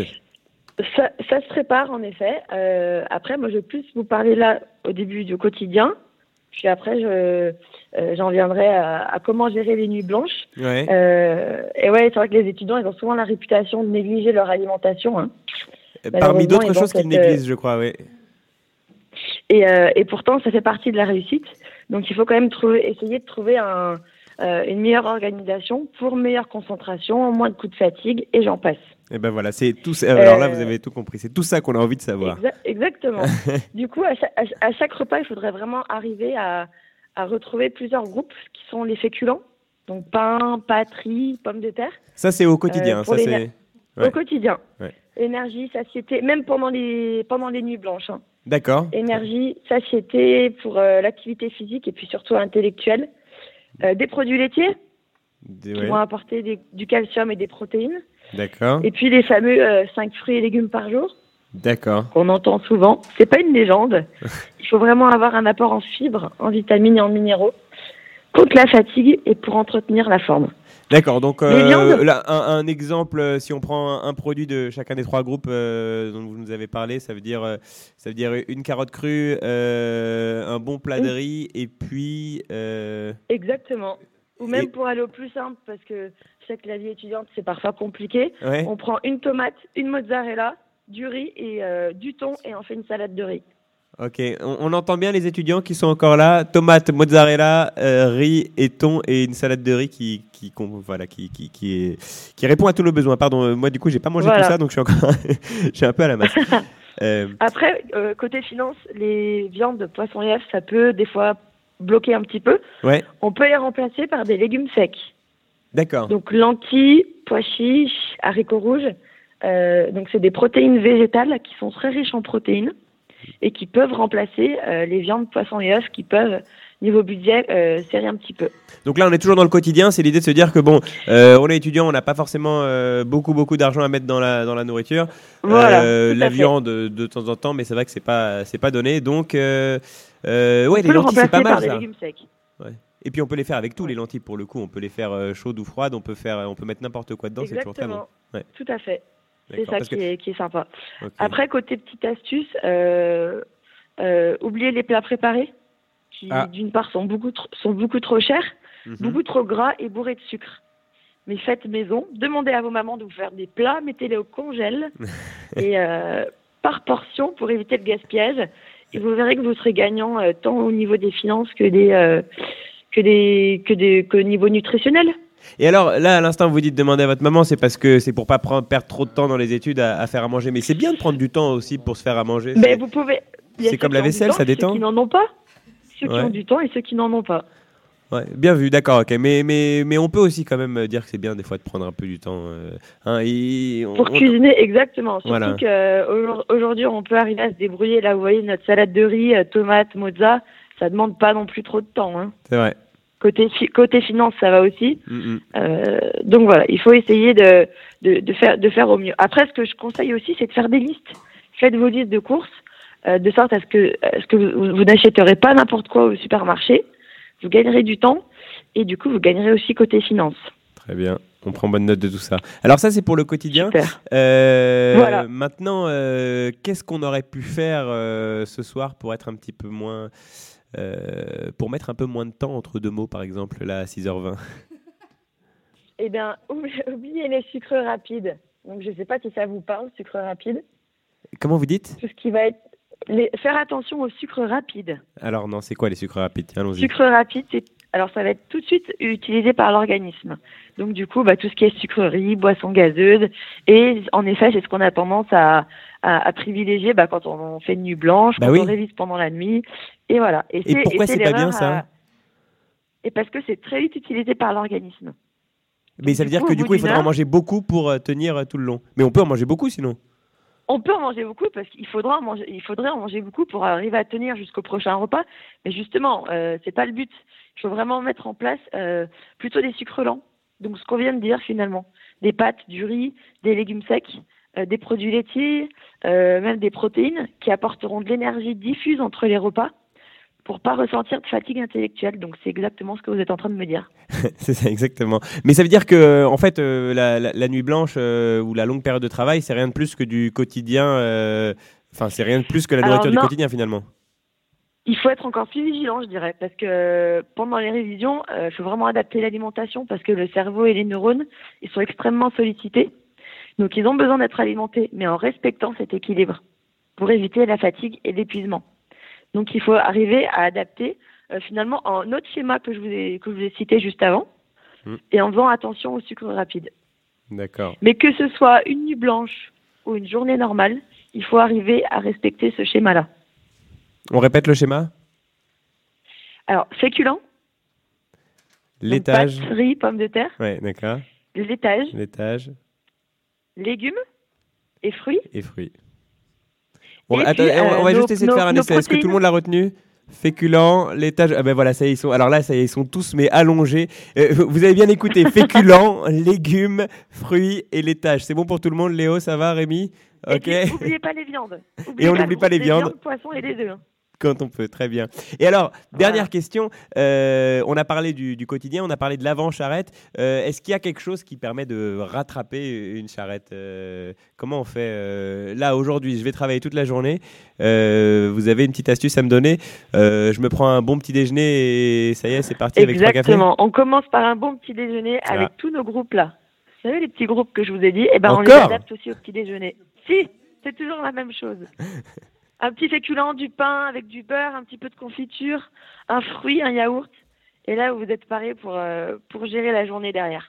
Trop bien, et ben on garde ça en tête. Et je sais pas si ça fait partie des, des compétences des diététiciens, nutritionnistes, mais euh, le café par exemple, vous avez un, un mot là-dessus peut-être ou là on est peut-être dans autre chose encore? Alors, le café, oui, j'imagine que vous avez votre dose également pour pouvoir tenir, c'est ça?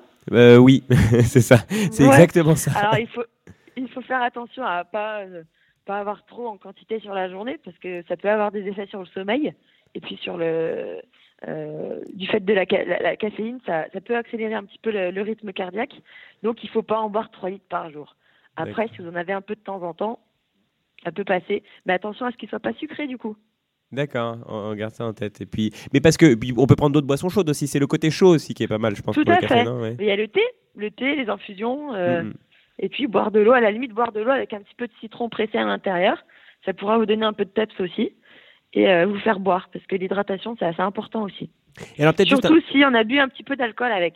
Ah voilà, exactement. Bah, j'allais y venir justement et, et- et terminer là-dessus. Euh, bon bah euh, bon l'alcool alors on compense avec de l'eau très bien. Euh, et pour ce qui est de la, de la nourriture un peu grasse, alors tout à l'heure on a parlé des sucres rapides, peut-être plus. Il se trouve qu'on a eu cette nuit une, une longue discussion sur les kebabs euh, de Saint-Etienne et Ouais. le, meilleur kebab pour la meilleure charrette. Euh, c'est pas une bonne idée ça non plus pe- pendant une nuit de charrette ou on, on aime bien ça parce que ça nous tient au corps. On se dit euh, euh, voilà. ah bah on- oui, complètement, complètement. Après, si de temps en temps, il faut, il faut que ce genre de produit en fait reste occasionnel. Si vous avez des kebabs tous les soirs pendant vos nuits blanches, ça poserait problème. Mais une fois de temps en temps, ça passe. Surtout que derrière, vous n'êtes pas couché, donc vous éliminez encore un petit peu. Très bien. C'est si une très bonne nouvelle. et derrière, vous allez. Mais pas au quotidien. Faites attention. Mais par contre, euh, même sur un repas sandwich, parce que je sais que voilà, un repas sur le pouce, ça arrive souvent aux étudiants. Finalement, un repas sandwich, tant qu'on a toutes nos composantes, le schéma que je vous ai dit tout à l'heure, Ouais. bah, finalement, ça peut se faire. Et ben voilà, mais c'est super. On finit sur une note assez optimiste finalement. Moi, je pensais qu'on allait se faire pas taper sur les doigts. C'était pas, euh, c'était pas ce qu'on attendait. Mais je pensais qu'on allait sortir de là tout déprimé, genre bon bah vraiment on n'a rien compris. D'ailleurs, ça a commencé comme ça. Vous avez dit pas de boisson gazeuse, pas de sucre rapide. Et là, je me suis dit qu'on allait peut-être euh, écourter cette interview. Mais finalement, ça se finit plutôt bien tout ça. Ça c'est assez, chouette à entendre. Très bien. Et ben Voilà. merci mille fois Clémence Esco. Vous êtes euh, diététicienne, nutritionniste à Saint-Étienne. Oui, c'est exact. Très J'ai bien. un Et- cabinet à rue des Alliés. Et ben voilà. On, on connaît euh, dans le coin? Non. Ah bah voilà. Ah Non. si, on connaît. Il y a les vrais Non. Stéphanois qui connaissent. Pardon, excusez-moi, je me suis pas tourné Ah, vers les bonnes parfait. personnes. Très bien. Merci beaucoup. Bonne journée à vous. Euh, prie, bonne journée. euh, oui, on va la passer à dormir, mais merci quand même. Mais, mais bonne journée à vous qui, qui puisqu'elle commence, elle commence tout, tout juste. Merci beaucoup Clémence Esco. On va s'écouter un petit disque et, et on va reprendre tout à l'heure la deuxième partie de l'interview de Léonard Lassagne de Data Architect. Mais tout de suite, une musique. Jacques, When qu'est-ce I'm qu'on on écoute the rails, I go choo choo. Chouchou de Alto. Allez. I go choo choo. I go choo choo. I go choo choo. When I'm on the rails, I'm on that train. I got my passengers going insane.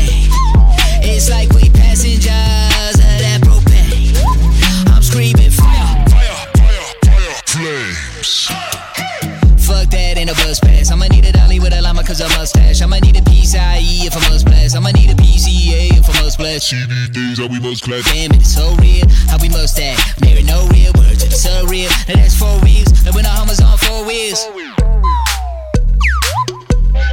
When I'm on the rails, I go choo choo. I go choo choo. I go choo choo. Uh, when I'm on the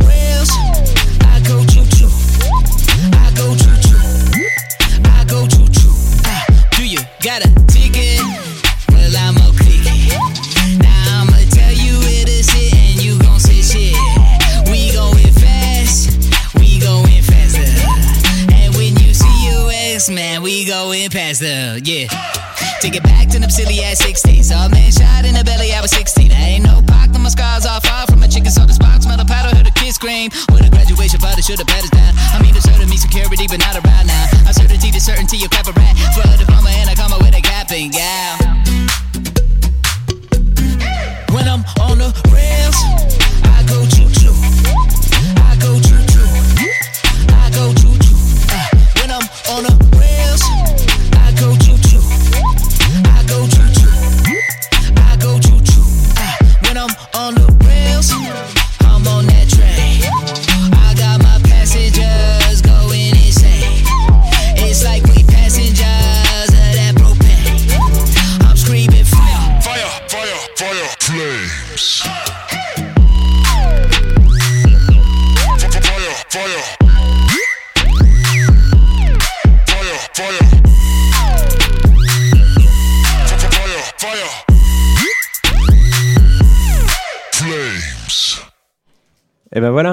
on arrive euh, vraiment, vraiment, vraiment à la fin. Là, qui l'eût cru qu'on euh, qu'on aurait pu rester euh, S'il y a des fautes de français, on va passer à la suite parce que c'est pas la question. Il est beaucoup trop tard. En tout cas, on n'aurait jamais cru être autant en forme comme ça à 6h37. Ça y est, c'est le, le soleil est, est plus que levé.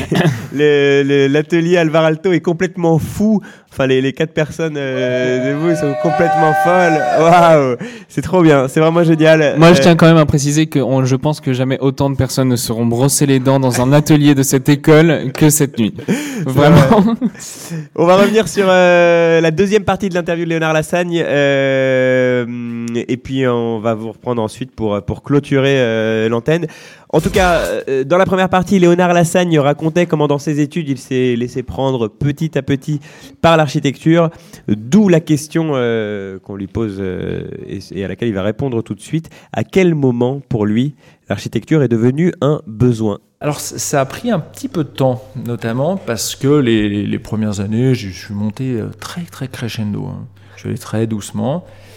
Et euh, après Saint-Etienne, ce qui était bien, et je pense qu'il est toujours un petit peu le cas, même si je ne sais pas exactement comment est devenue l'école aujourd'hui, parce qu'elle a quand même forcément un petit peu évolué. Mais ce qui était bien, c'était que c'était une petite école. Voilà. Et donc on était toujours un peu entre nous, et il y avait une sorte d'e- d'esprit de famille euh, qui était finalement très très agréable. Et donc on vivait toujours un petit peu ensemble. On était en plus dans une école de centre-ville. Et tout le monde habitait un peu du coup autour, et tout le monde gravitait. Et voilà, il y avait une sorte de truc assez euh, extrêmement sympa et une sorte de petit monde euh, hyper intéressant. Et c'est vrai qu'après les, le- les, années passent, on est toujours un peu ensemble parce qu'on on avait une sorte de vraiment de corpus unique. C'est pas comme certaines écoles où où il y a une sorte de des, promos très très importantes et où il y a tellement d'options que finalement les, les, promos sont un peu éclatés à droite à gauche. Ici non, il y avait vraiment un tronc, il y avait en tout cas un, tronc unique commun et en général quand tu commences tes études de la première à la dernière année, en fait, tu toujours les mêmes, euh, toujours les mêmes camarades de promo. Donc il y avait un truc quand même extrêmement sympa là-dessus. Effectivement, tu commences à, te prendre au jeu. Et moi, le déclic, je dirais que c'était quand même, euh, il est quand même arrivé finalement assez tard et plutôt en quatrième année. Parce que les trois premières années, si tu veux, il y a, une forme d'inculquer des bases un peu élémentaires et qui sont quand même, voilà. euh, assez, assez, assez, assez, un petit peu rigides, si tu veux, et, alors mais nécessaire. La quatrième année, c'est un peu une année charnière parce que je pense que c'est celle où, à un moment donné, on, on attend de toi que tu, euh, que tu réfléchisses un peu plus par toi-même et plus uniquement par, euh, par référence ou par réponse à un exercice. Je pense qu'il y a un moment donné où les choses un peu se libèrent et tu rentres un peu dans le, dans le monde des idées, etc. Et là, c'était une année vraiment fondatrice. Euh, pardon, je te, je te coupe juste euh, sur ce point-là parce que euh, les études ont un petit peu évolué dans leur forme. Alors, je ne sais pas si c'est quelque chose de cosmétique ou si ça euh, représente vraiment une différence dans la manière d'enseigner l'architecture, mais s'il y avait un, un tournant quelconque à la quatrième année, aujourd'hui, on a la licence en fin de troisième année. Mine de rien, c'est un, premier diplôme, c'est une, étape, et ensuite il y a le master en deux ans et Mm. qu'on peut faire Alors, suivre. Effectivement, la structure des études était un peu différente. Et d'ailleurs, j'étais un peu à la fin de l'ancienne structure des études, puisque quand j'ai terminé mes études, en gros, le, le système licence, master, doctorat re- rentrait en, action. Et, Et à nous, à l'époque, on avait, on avait trois cycles de deux ans. Ah oui. On faisait deux, deux, deux. Et la, voilà, la quatrième année, je ne sais pas si c'était spécifique à Saint-Etienne, mais en tout cas, elle était, voilà, elle était un petit peu, elle était un petit peu particulière. Et d'ailleurs, la quatrième l'est toujours aussi, d'ailleurs maintenant, dans la, li- dans la licence master euh, puisque c'est la première année de master. Et souvent, c'est aussi une année, euh, une année importante et une année de, de changement et de, de changement de, aussi d'échelle de, réflexion, euh, de questionnement. De relation avec les profs aussi, ça revient souvent ça. Oui, Je sais pas si ça oui, là, oui. mais euh, on, on sort probablement d'une euh, relation un peu de, de maître à élève. Très clairement. On en sort un petit peu et commence à se dessiner aussi le peut-être futur jeune praticien, parce que tout le monde ne, pratiquera pas demain. Et donc effectivement, il y a quand même une évolution, euh, une évolution assez sensible. Et c'est vrai qu'on le voyait avec les profs, c'était vraiment très très différent. Et cette année, j'étais enseignant euh, en troisième année à, à Marne-la-Vallée, donc et là, on était encore tout à fait dans euh, un peu côté un peu maître-élève, où les, ils sont très studieux, ils attendent vraiment de toi une forme de parole sacrée. Et je le voyais sur les masters qui sont développés à l'école à Marne-la-Vallée la relation changeait quand même déjà un petit, peu, un petit peu. Donc effectivement, il y a cette année qui est un peu importante où aussi tu commences à, tu, un peu plus, âgé aussi. Ce qui, non, mais ce qui compte également, tu commences à avoir probablement un petit peu plus de certitude, à avoir un petit peu des, idées de, des choses qui peuvent, euh, qui peuvent t'intéresser, en tout cas des, pistes qui pourraient euh, t'aiguiller. Et puis là, à Saint-Etienne, à cette époque-là, ça correspondait aussi à quelques profs qui, qui, que j'ai trouvé euh, particulièrement intéressants. À l'époque, je me rappelle en quatrième année, c'était euh, Christian Drevet qui, euh, qui était en charge de, cette année-là.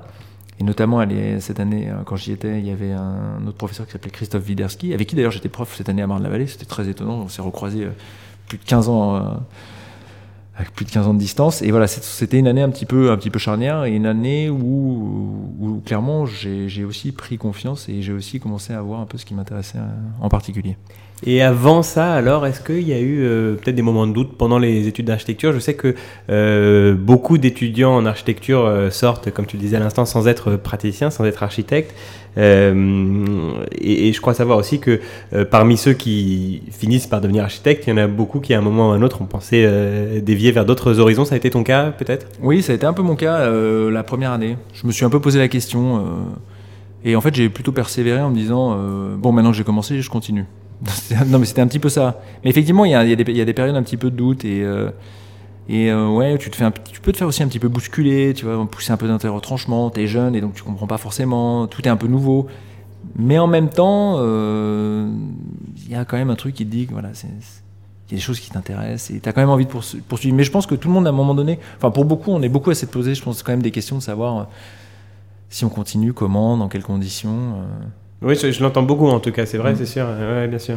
Euh, Jacob Durand, qui est étudiant à l'école euh, de Saint-Etienne et qui m'a aidé euh, à préparer euh, notre discussion et plus largement l'émission euh, Charlotte FM, euh, lui, quand je lui parle de l'école de Saint-Etienne, il me parle euh, exactement de ce dont tu viens de, de, de ce que tu viens de dire, euh, d'une école assez soudée, petite, une école de centre-ville. Enfin voilà, il utilise même les mêmes mots, donc c'est assez amusant d'entendre ça. Euh, il me parle aussi d'une école avec des liens assez forts euh, entre les années, entre les générations. Je sais pas si c'était quelque chose aussi euh, en Oui, place. Ouais. oui c'était c'était effectivement le cas. Et pourtant, euh, c'est intéressant que ça, quand même, ça, que, ça, que ça persiste. Parce que j'avais déjà l'impression, moi, quand à l'époque où j'étais étudiant, que les plus anciens nous disaient déjà que c'était quelque chose qui se perdait un petit peu. Notamment parce que longtemps, euh, à l'école d'archi, euh, et ça avait déjà un peu changé euh, quand je suis arrivé, en fait, l'école était tout le temps ouverte, 24 heures sur 24, même la nuit. Il y avait beaucoup moins de questions de sécurité, etc. Et du coup, il y avait probablement beaucoup plus de transversalité entre les promos et de forme un peu de solidarité et d'entraide. Mais il y a des écoles qui l'ont plus développé probablement que Saint-Etienne. À l'école d'architecture de Versailles, j'ai plein de copains qui sont allés à Versailles. On Il y a le système, Versailles, bien ouais. sûr, il y a le système des ateliers. euh, Et en gros, quand tu es dans les premières années, tu charrettes sur les diplômes euh, de ceux des, des futurs diplomables, etc., etc. Il y a vraiment un système très très organisé d'ateliers. Et à Saint-Etienne, je pense qu'il y a longtemps eu un peu cet état d'esprit. Je ne sais pas de quelle manière ça peut, euh, ça peut persister dans des, dans des écoles où quand même il y a des, je pense, des évolutions de questions un peu administratives ou de sécurité qui sont quand même, je pense, de plus en plus restrictives pour tout un certain nombre d'usages et de pratiques. euh, Ce qui est un peu dommage, mais malheureusement, c'est un peu, euh, d'une certaine manière, la marche du monde. Après, bon, au-delà des, des- de rester tard à l'école pour travailler, il y a aussi les, événements euh, entre étudiants. On parle euh, notamment des mardis soirs au BDA. C'était le cas déjà à l'époque. Ah oui, oui, ça, oui, ça c'est vrai que c'était, euh, ça c'est vrai que c'était très intense. Effectivement, on avait une vie quand même associative autour du BDE ou BDA. D'ailleurs, c'était bureau des architectes ou bureau des élèves. Je j'ai changé plusieurs fois de dénomination. Il y avait effectivement une vie très intense. On organisait de manière hebdomadaire des apéros et effectivement, il y avait des gens un peu de toutes les écoles aussi qui venaient, plein de gens des beaux arts. On avait des copains un peu de partout qui venaient et il y avait vraiment des, c'était quand même vraiment hyper sympa. Voilà, on organisait beaucoup de trucs et c'était, ouais, c'était vraiment des moments euh, hyper agréables euh, où l'école était ouverte et non, c'était vraiment bien. Et alors, Peut-être pour continuer à parler de l'école euh, de Saint-Etienne, peut-être parlons de celle de euh, La Villette que tu as suivi après, c'est ça? Oui, alors là, c'est vraiment là, c'était le grand écart. si Ouais, c'est- pour ça que ça va nous permettre de parler aussi de Ouais. Saint-Étienne, finalement, On parlait, on partait quand même. euh, je partais de l'école d'architecture de Saint-Etienne, qui en effectif, je crois à l'époque, était la plus petite de France. Pour aller à la Villette, qui à l'époque était la, la plus grosse de France. Donc, euh, et là, vraiment, il y a eu un changement euh, très très important parce que voilà, c'était du, du tout au tout sur l'ensemble des domaines. Donc déjà, je suis arrivé à l'école à, à la Villette. Donc moi, je suis arrivé assez, assez tard parce que je suis rentré en cinquième année à la Villette.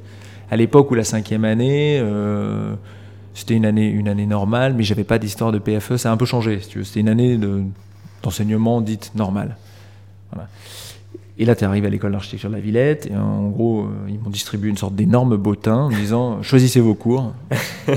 et là, je, je fais comment ça, choisissez vos cours? Moi, je venais de Saint-Etienne où j'ai jamais choisi le moindre cours ni la moindre option. Et là, il fallait que je fasse un choix dans une sorte de, de pléiade absolument incroyable de, de possibilités euh, diverses et variées. Et heureusement, j'avais des copains qui étaient, avec qui euh, j'avais fait aussi le début de mes études à Saint-Etienne, mais qui étaient partis un peu plus tôt en troisième année à, à la Villette, avec qui on s'est retrouvés, et du coup, qui m'ont permis aussi un peu de voir un peu euh, où aller. Voilà. Mais c'est vrai que c'était un vraiment changement du tout au tout, et là, on était plus dans un système déjà un peu, un peu fac, voilà, avec une vie scolaire quand même réduite euh, au minimum, très très différent quand même.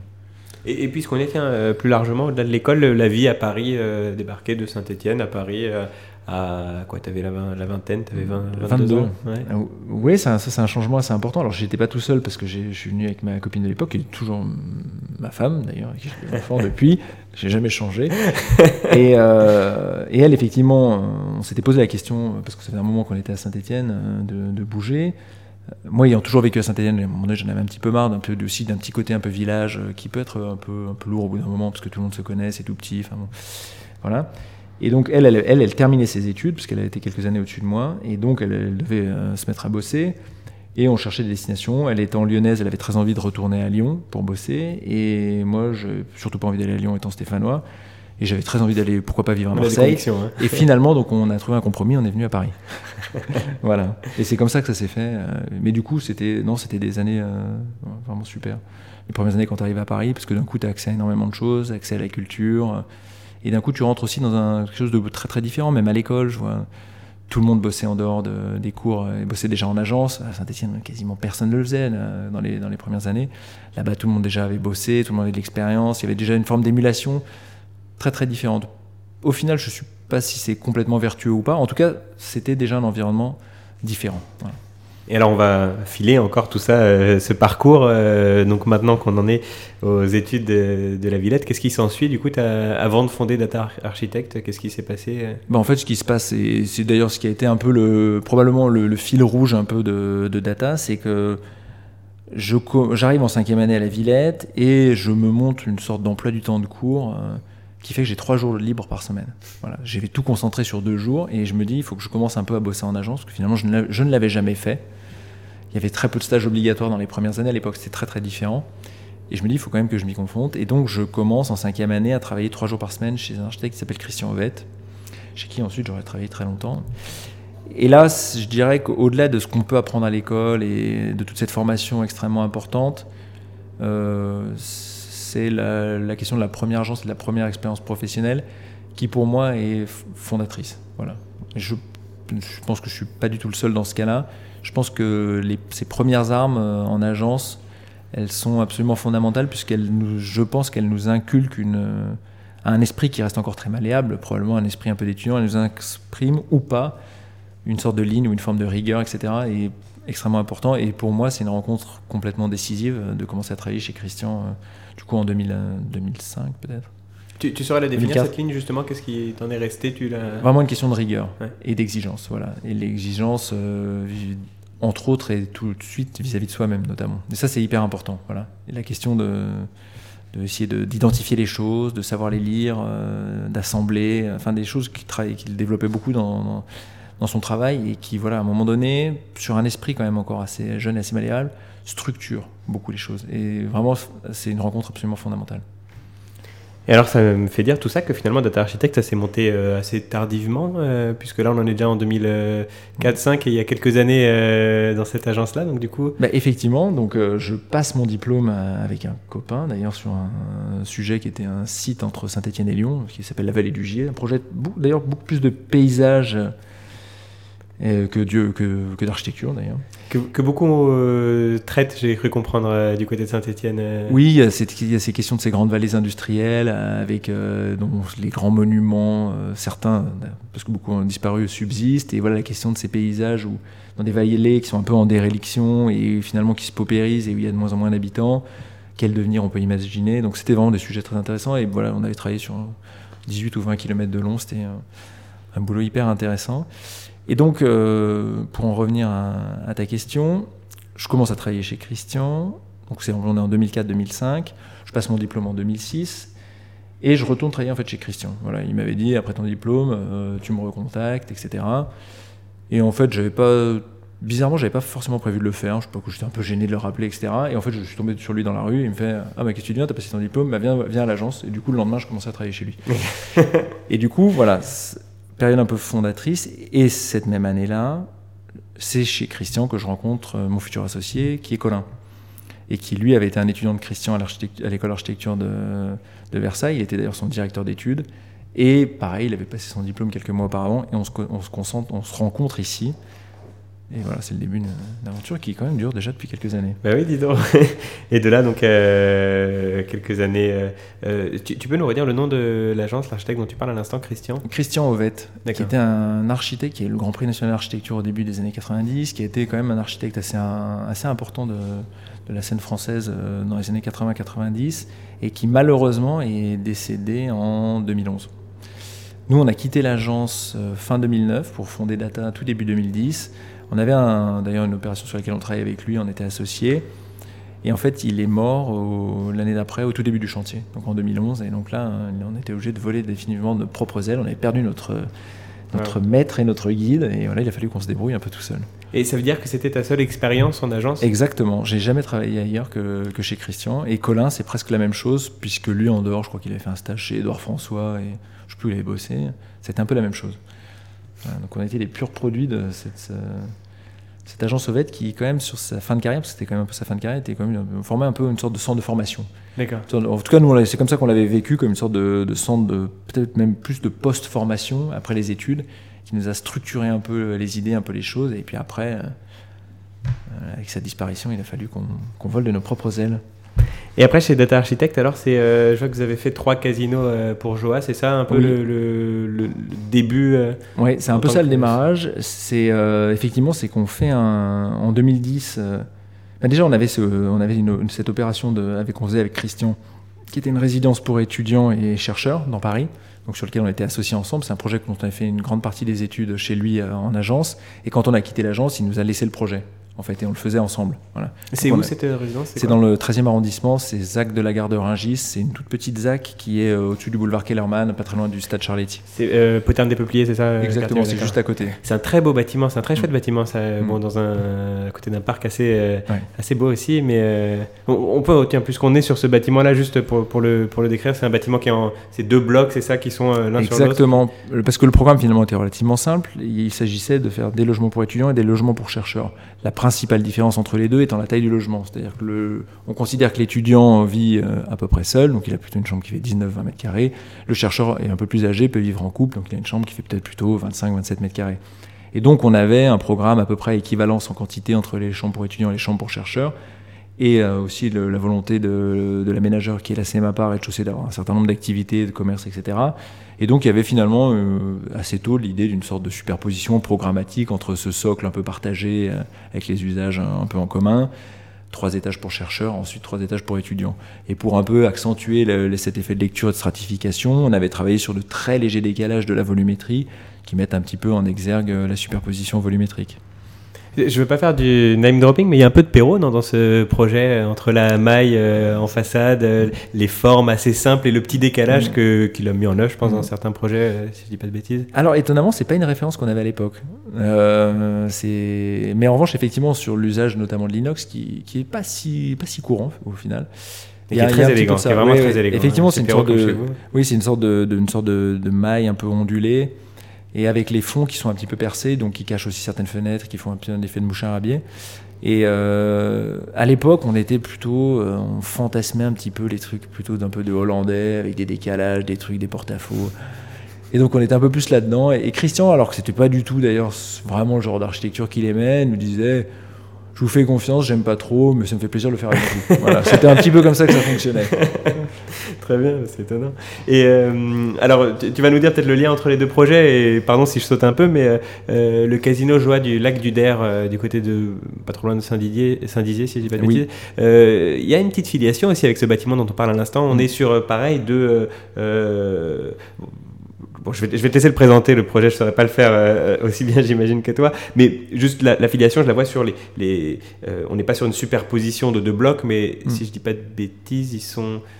Non, c'est un. Oui, c'est un peu une barre qui, qui, est coudée, quoi, c'est ça Oui, ce sont deux barres pliées, Ah oui, partiellement, partiellement superposées. Effectivement, là, on avait à la fois une contrainte euh, de topographie, des contraintes d'alignement dans une zone d'aménagement avec un côté un petit peu plus urbain, avec une future. euh, une sorte de rond-point ou place, pas tr- jamais très très clair, hein, quelquefois, tu sais, les aménagements urbains.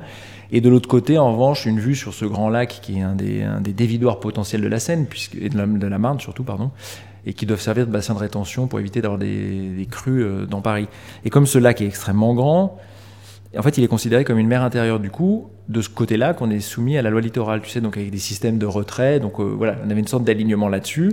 Et de l'autre côté, côté un peu aménagement, côté de cette euh, zone d'aménagement, on avait aussi des alignements à tenir. Donc en gros, il y avait des sortes de trucs un petit peu compliqués sur une parcelle de forme complètement tordue. On devait tenir des formes d'alignement de part et d'autre.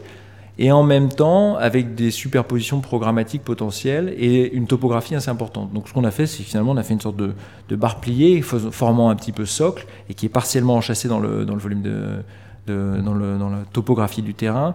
Et dans cette partie-là, on, a en gros toutes les parties techniques et administratives euh, du bâtiment.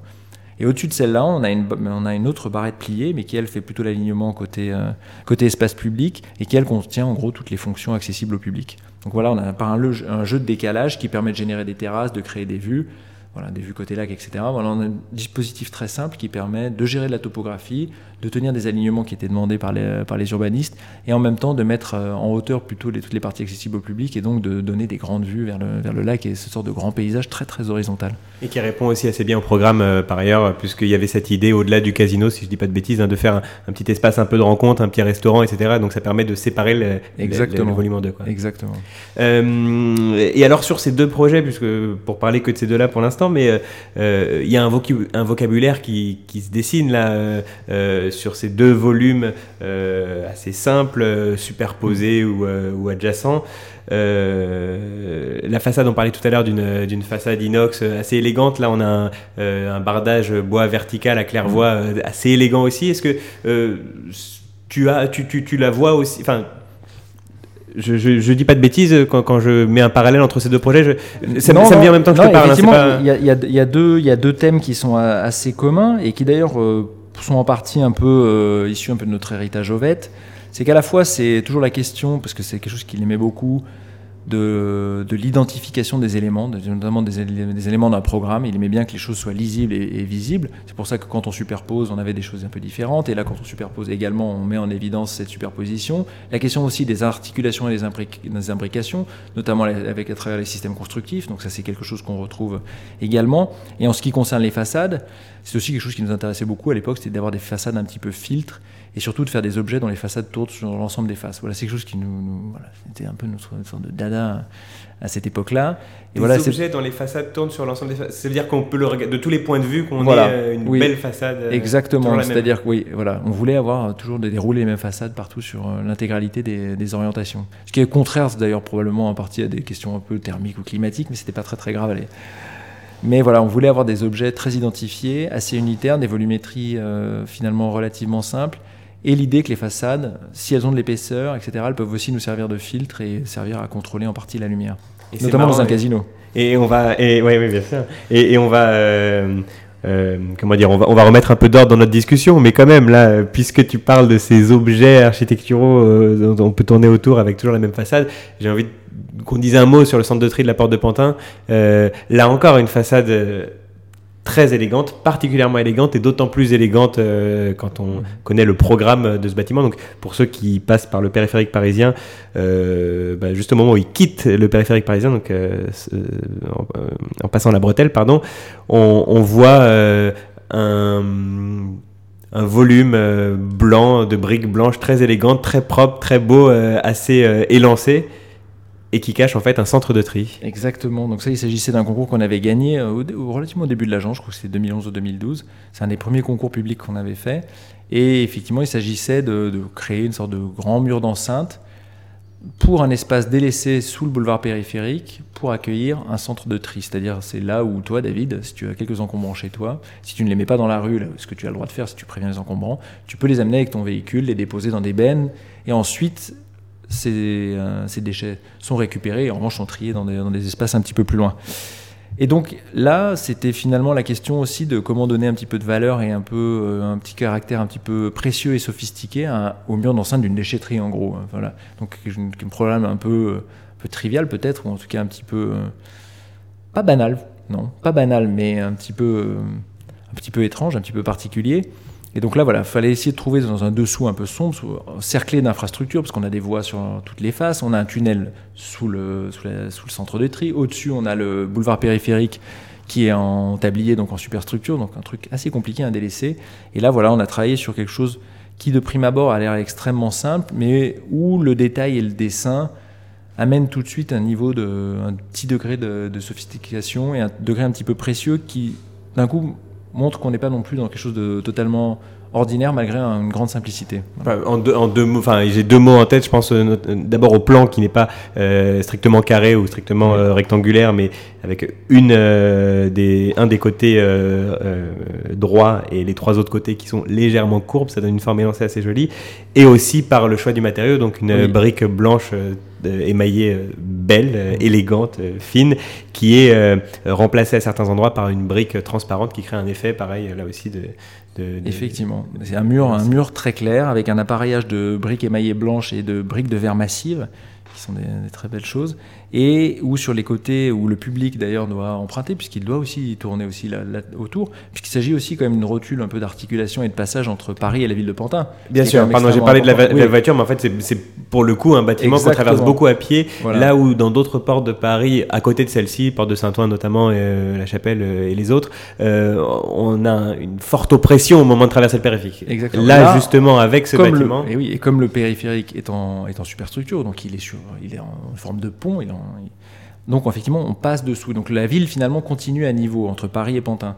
Et donc il fallait surtout pas qu'on ait l'impression d'avoir un dessous un petit peu euh, mal qualifié. Il fallait qu'on accompagne, parce que c'est quand même une zone où il y a beaucoup de piétons qui passent, aussi le regard. Et c'est pour ça qu'on avait aussi très légèrement un, galber les murs et qui a en plus cela associé euh, à la mise en place des briques avec des systèmes de saillies qui me donnent une sorte de motif un peu pied de poule, donne une sorte de dynamique, quelque chose qui doit être quand même beaucoup plus agréable pour le piéton.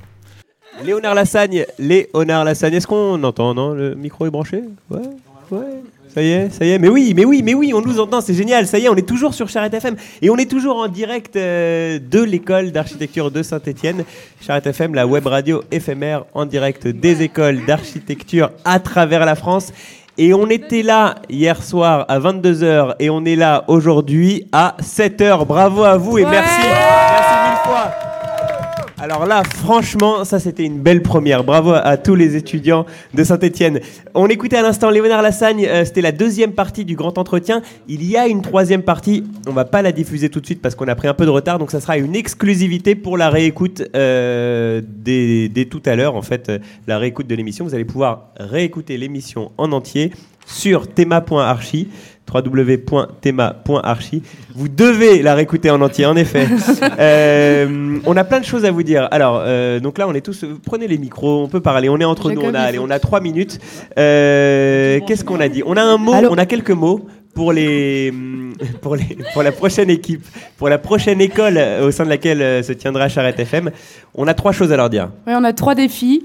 Alors la première, le premier défi, c'est quoi? C'est en termes de nombre. On a fait des comptes euh, pour savoir combien il y avait de personnes euh, avec nous. Donc, la prochaine école euh, qui euh, accueillera Charrette FM devra recevoir plus de 104 élèves au début et plus de 16 élèves à la Euh, je fin. crois qu'attends, on en est un peu plus que 16. euh, on est 17, ça y est, on est Il y a 17. Isma qui s'est rajouté, on est 17. On est 18. On est 18 Allez. avec Alexandre. Avec Alexandre. Non, allez, non, non, 17, 17. Soyons bons joueurs. Soyons bons joueurs. Ce qui nous amène au Donc- deuxième défi. Donc, donc, juste pour rappeler les chiffres, donc 104 au plus fort de la soirée, 17 en fin de soirée. C'est le record pour l'instant de Charrette FM puisque c'était le premier numéro. On va voir si la prochaine école Ça- saura faire mieux. Ça représente quand même un cinquième de notre école. vu qu'on est 500. 104. Paris Val de Seine, on vous regarde.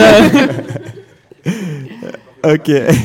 Alors, euh, deuxième défi, Caroline. Qu'est-ce qu'on leur dit à la prochaine donc, école euh, toute, la, toute la nuit, nous avions la présence euh, d'Alexandre euh, lors de, de notre émission. Alors là, c'est uniquement pour ceux qui nous voient en live euh, vidéo, sachant que ce live vidéo va disparaître. euh, on est obligé de décrire en fait. Donc il s'agit d'une photo d'un des deuxième années de notre école qui s'était endormi, euh, qui s'était endormi durant un cours. Quelle taille la photo, Caroline? C'est un à zéro. Voilà, donc on n'est plus dans la taille réelle, là on est encore un petit peu plus que ça. Donc on va essayer d'emmener Alexandre dans la prochaine école. Alexandre donc, voilà. devra donc être présent pour la prochaine émission de Charrette FM. Donc à Bordeaux, à Nantes ou, ou je ne sais où, on ramènera Alexandre. Alexandre, tu seras avec nous. Voilà, exactement. Et puis euh, le troisième défi, on, verra ça plus tard en fait. Le troisième défi, c'est quoi? C'est que quand on sera dans la prochaine école, on appelle Saint-Étienne et on fait un petit débrief. euh, voilà, on leur demande comment ça s'est passé depuis la dernière fois, tout ça, tout ça. Et là, Saint-Étienne, Nous vous avez euh, donnerons le dernier défi Voilà. à ce moment-là. Vous réfléchissez à quelque chose d'un peu drôle, de, de, de pas méchant, parce qu'on se marre bien, on est entre nous, mais d'un peu taquin, parce que quand même, euh, vu combien vous êtes fait manger aux archipiades, ça serait bien de prendre votre revanche, quelle que soit la prochaine école. Hein ok, Non, et c'était puis, ma petite blague. en, en soi, le défi, c'est que à Saint-Etienne, on l'a fait. On peut être Oui. une école qui peut être Et très déjà, c'est le plus gros défi. Donc, Mais euh, on l'a fait, c'est mais- fini. On a, on- on a fait une 18. émission toute la nuit, on est 18. Et on est 18, eh, bravo ouais, Génial Le compteur de, de Et s'envole là. On l'a fait, on a tenu toute la nuit, on a tenu l'antenne, on a été, j'espère, intéressant tout du long. Donc maintenant, c'est à vous de faire votre Ah, c'est émission génial. et, c'est- et de nous intéresser. Et on vous écoutera. Ah oui. Eh, bravo. C'est super, euh, c'est bien, c'est bien dit tout ça, Jacob. On se fait un petit selfie euh, parce que parce qu'on est en 2018 et, on- et c'est cool de faire un selfie et de le partager sur les réseaux sociaux. Euh, voilà, vous allez pouvoir voir tout ça sur le Twitter et la page Facebook de Théma. Ah, alors il y y, a des spécialistes, il y a des spécialistes. Euh, Est-ce que tout le monde est là là? Ouais, c'est pas mal. euh. Attends, venez, venez, venez, venez, venez, Ok, bah voilà, on va mettre tout ça en ligne. Euh, si vous nous écoutez en réécoute, vous allez tout de suite entendre la dernière partie de l'interview de Léonard Lassagne. Pour l'heure, nous, on va rendre l'antenne. C'est le moment de remercier nos partenaires. Euh, bon, bah, Théma.archi qui a produit l'émission, mais c'est pas vraiment un partenaire. Euh, nos partenaires, déjà, l'École nationale supérieure d'architecture de Saint-Étienne, euh, qu'on remercie vivement. On fait un gros big up, l'école d'architecture. Et, et- et on oublie les petits problèmes qu'on a eu de pare-feu et compagnie, c'est pas grave, on, leur en veut pas et c'est vraiment tellement chouette de nous avoir laissé l'atelier Alvar Alto que, que- que- qu'on les remercie. Un gros big up pour le conseil régional de l'ordre des architectes Auvergne-Rhône-Alpes. C'est la première fois qu'on leur fait un big up, s'il vous plaît. Parce que quand même, ils, ils- bon déjà ce sont des chouettes types et puis ils vont bien vous être utiles dans quelques années, vous ferez moins les Mhm. malins. Et puis parce que c'était très intéressant le débat qu'on a eu hier sur la loi Elan, notamment avec Bruno Rennes, euh, leur président. Un gros big up à Archibien, partenaire de cette émission. Ouais. Euh, euh, 19, 19, euh, Oh là là Nous sommes 19 personnes, donc je vais essayer de faire un- un- une, une- une annonce comme ça à rallonge, comme ça à la fin on va, on va se retrouver à 104, comme hier. Voilà. Donc voilà. En fait, ils sont juste tous cachés. Ouais, C'est un gros, gros cache-cache. C'est part sur un gros cache-cache. On remercie aussi l'Union nationale des étudiants en architecture et paysage, l'UNEAP, qui était représentée hier par Agathe. euh, Agathe et qui Calliope a- qui étaient là aussi. Et, et qui, eh oui, c'est marqué, exactement, c'est marqué sur ma feuille. Par Agathe Convert, qu'on remercie aussi. Euh, merci l'UNEAP, bravo, bravo. Et, et bravo pour leur, pour leur, euh, voilà, pour, pour tous leurs euh, travaux sur les questions de la charrette, etc. Parce que même si on en a blagué et on s'est bien terminé là-dessus, faut quand même faire attention à sa santé, les amis. Et un gros big up pour euh, les CAUE d'Auvergne-Rhône-Alpes qui n'ont pas pu venir, mais qui euh, nous ont beaucoup soutenus dans cette émission et, et au moins soutenus pour nous dire que c'était une chouette idée, qu'il fallait le faire, qu'il fallait aller à fond. Et aussi, on avait Valentine. Qui n'est pas là. qui est rentré dormir. Mais que, bah, pareil, un gros big up pour Valentine. On va terminer là-dessus. Merci à tous. Euh, C'était. Charrette FM et, et on avait dit jusqu'à 7h du matin. Il est 7h. 10 et ben voilà on est, on est presque à l'heure merci à tous si vous êtes euh, sur le arrêt écoute vous allez entendre la troisième partie de l'interview de Léonard Lassagne et nous on s'en va et sur quoi comme musique? Et ben voilà ça c'est très beau super merci à tous bonne soirée c'était Charrette FM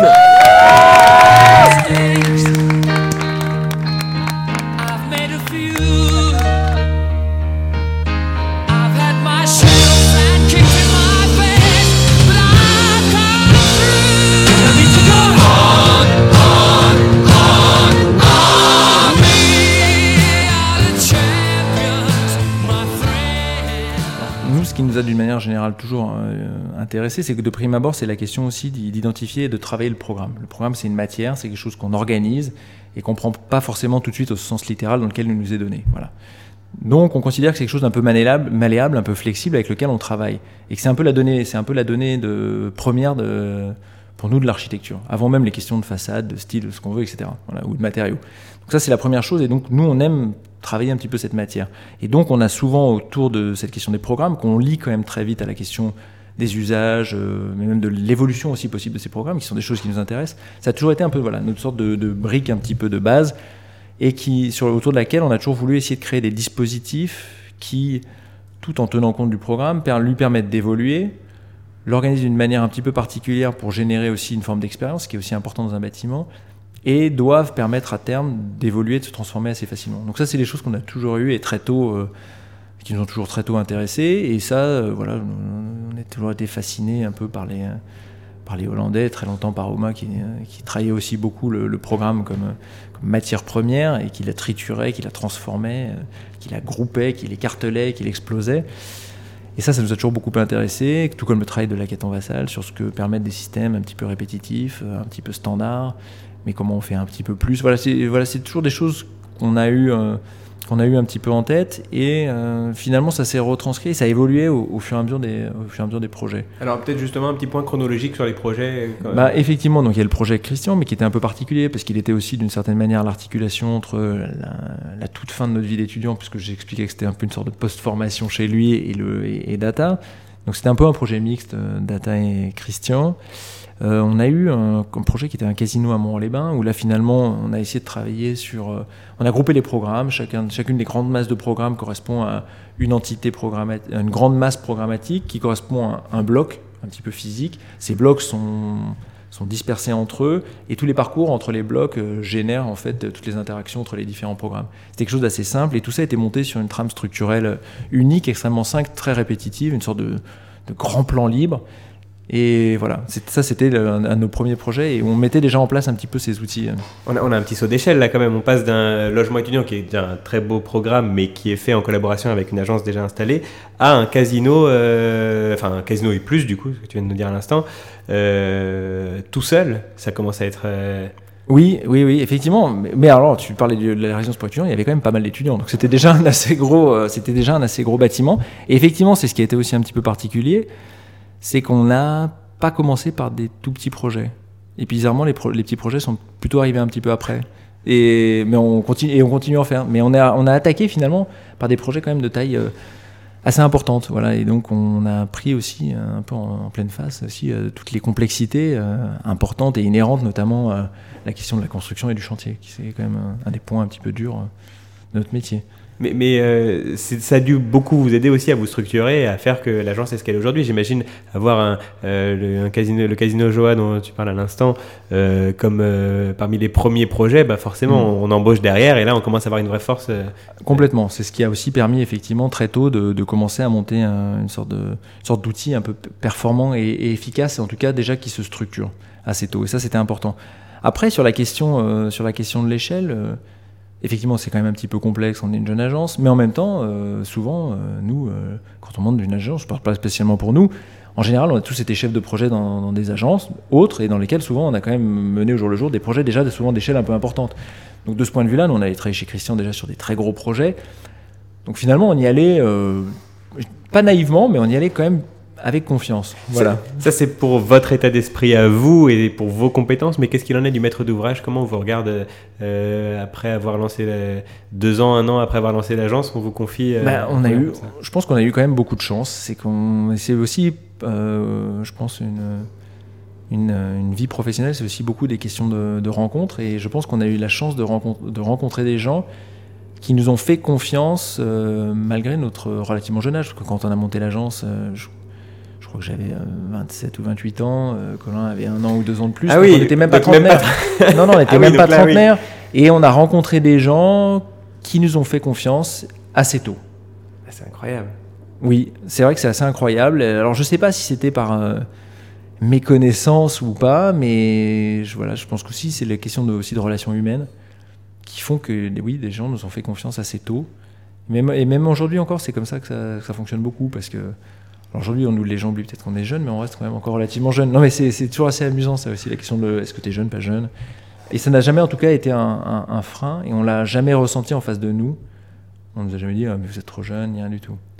Peut-être juste un point sur euh, le casino Joa dont on parle à l'instant. Tout à l'heure, on parlait du casino euh, donc du côté du lac du Der, qui est aussi un casino Joa, et je crois qu'il y en a un troisième à, hum, à la Seine-sur-Mer, peut-être. Exactement. Ouais. Euh, donc j'imagine que les trois projets sont liés, et j'ai l'impression, en me baladant en France, de voir comme ça quelques casinos, donc toujours de la marque Joa, qui sont sortis euh, de terre euh, dans ces dernières années avec des architectures souvent remarquables. Euh, J'ai pas plus d'infos là-dessus, mais il y avait une volonté, euh, une politique de Joa. Ouais. Oui, complètement. Donc vous en avez, c'est aussi, euh, euh, voilà, être là aussi au bon moment, euh, au bon endroit, c'est trop bien. C'est exactement ça, si tu veux. C'est pas. C'est plutôt l'inverse de Bruce Willis, si tu veux, dans Une nuit en enfer ou une journée. Voilà. C'est plutôt. On a eu aussi, euh, effectivement, il y a quand même un facteur chance qui est extrêmement important. C'est qu'avec plusieurs maîtres d'ouvrage, on est aussi arrivé à des moments, c'est des gens qu'on a rencontrés, où il y avait des, volontés de changement et de, de rebattre un petit peu les cartes, en tout cas de briser un petit peu les codes de certains métiers. Et c'est exactement ce qui s'est passé avec Joa quand on les a rencontrés. Depuis quelques années, ils avaient un nouveau président du directoire qui s'appelle Laurent Lassiaz, qu'on ne remerciera jamais assez d'ailleurs, et qui venait d'arriver et qui lui n'était pas quelqu'un issu du sérail. Voilà, c'est quelqu'un qui était qui avait longtemps travaillé au club Med. Et lui, la question euh, du jeu, c'était un paramètre parmi d'autres. Lui, ce qui l'intéressait, c'était la question du loisir en général. Voilà. Et donc il est arrivé avec cette image-là, et lui, la question de savoir s'il fallait qu'on soit dans le noir, pas visible, etc., il trouvait que c'était complètement idiot, que tout ça, ça devait être dépassé, et donc on pouvait faire au contraire des, des- des architectures très ouvertes sur l'extérieur. Ouais, parce que c'est vrai que jusqu'à présent, les casinos, on a l'image de boîtes noires sombres où euh, il y a la légende dit, je sais pas ce que ça vaut, mais qu'il faut pas que le client puisse trop regarder dehors, ça lui donnerait envie de quitter le casino. Alors ça, c'est effectivement c'est la légende un petit peu de Las Vegas, où il faut garder un petit peu les, les clients captifs, quitte à diffuser de l'ozone dans l'air pour qu'ils restent éveillés.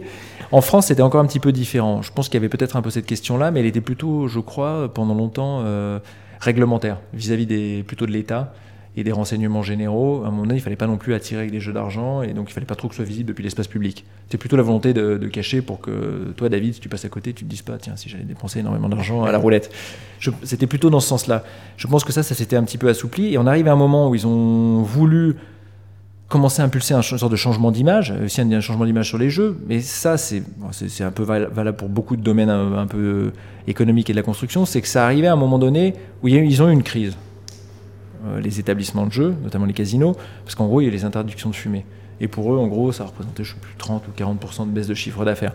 Donc, à un moment donné, quand il y a une crise, soit on change, en général, soit on disparaît. Voilà. Et donc, il faut forcément se réinventer. C'est un peu ce qui se passe aussi dans le commerce aujourd'hui. Et donc, il a fallu qu'ils réinventent un petit peu leur modèle.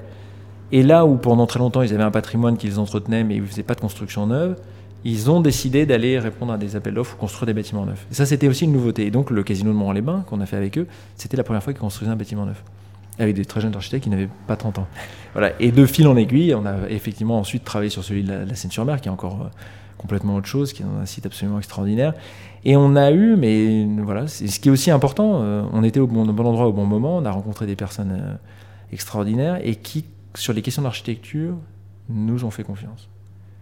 Voilà, je, effectivement, ces projets, euh, je pense, par rapport à l'image qu'on peut avoir des casinos, sont, sont pas vraiment communs.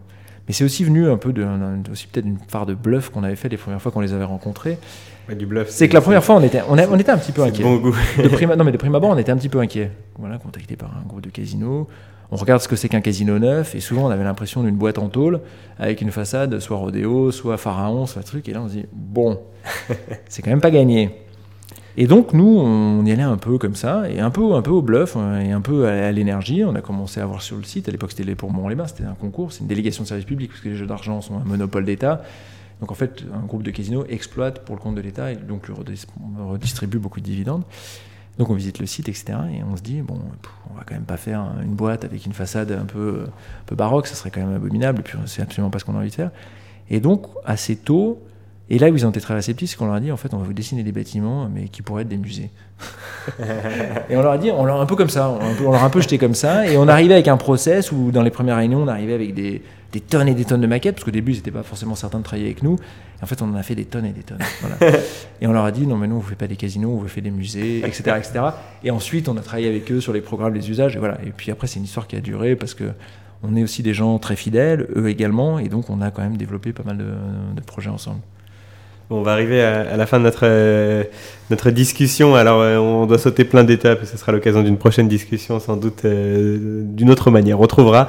Euh, mais forcément, on peut pas se quitter sans, parler d'une autre rencontre euh, dans le cadre de la fondation des Galeries Lafayette.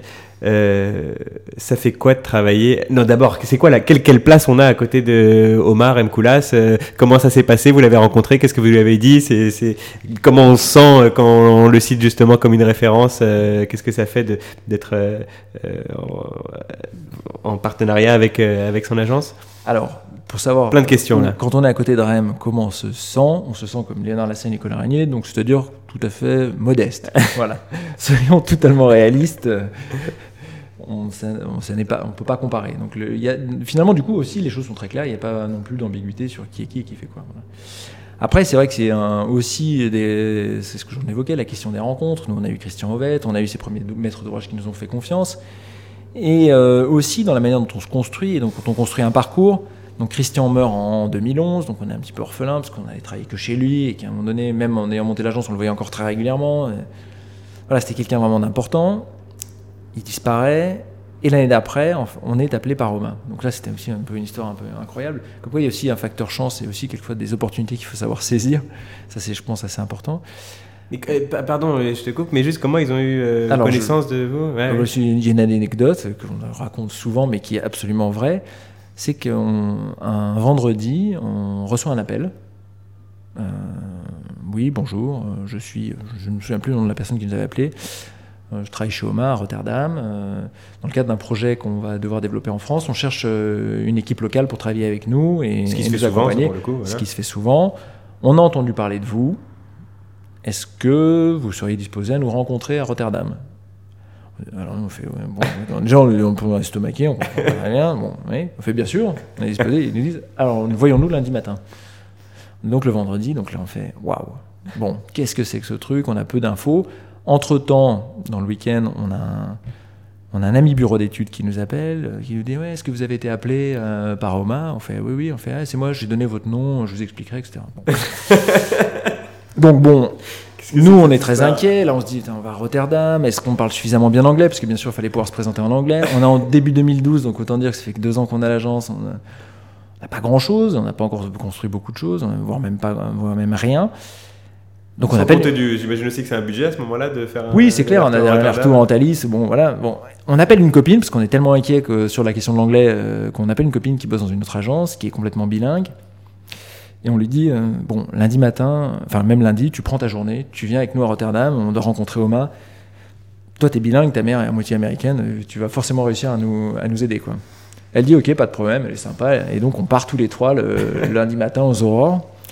Et on arrive à Rotterdam, et donc là, tu arrives dans, dans leur bureau, euh, dans le SAS, tu vois, été écrit Oma, Amo, donc là, tu le truc commence à monter. Parce que si tu veux, il y a aussi un peu un fantasme de quand t'es étudiant, où c'était un peu le truc référence, dont t'as lu, le mec dont t'as lu les bouquins.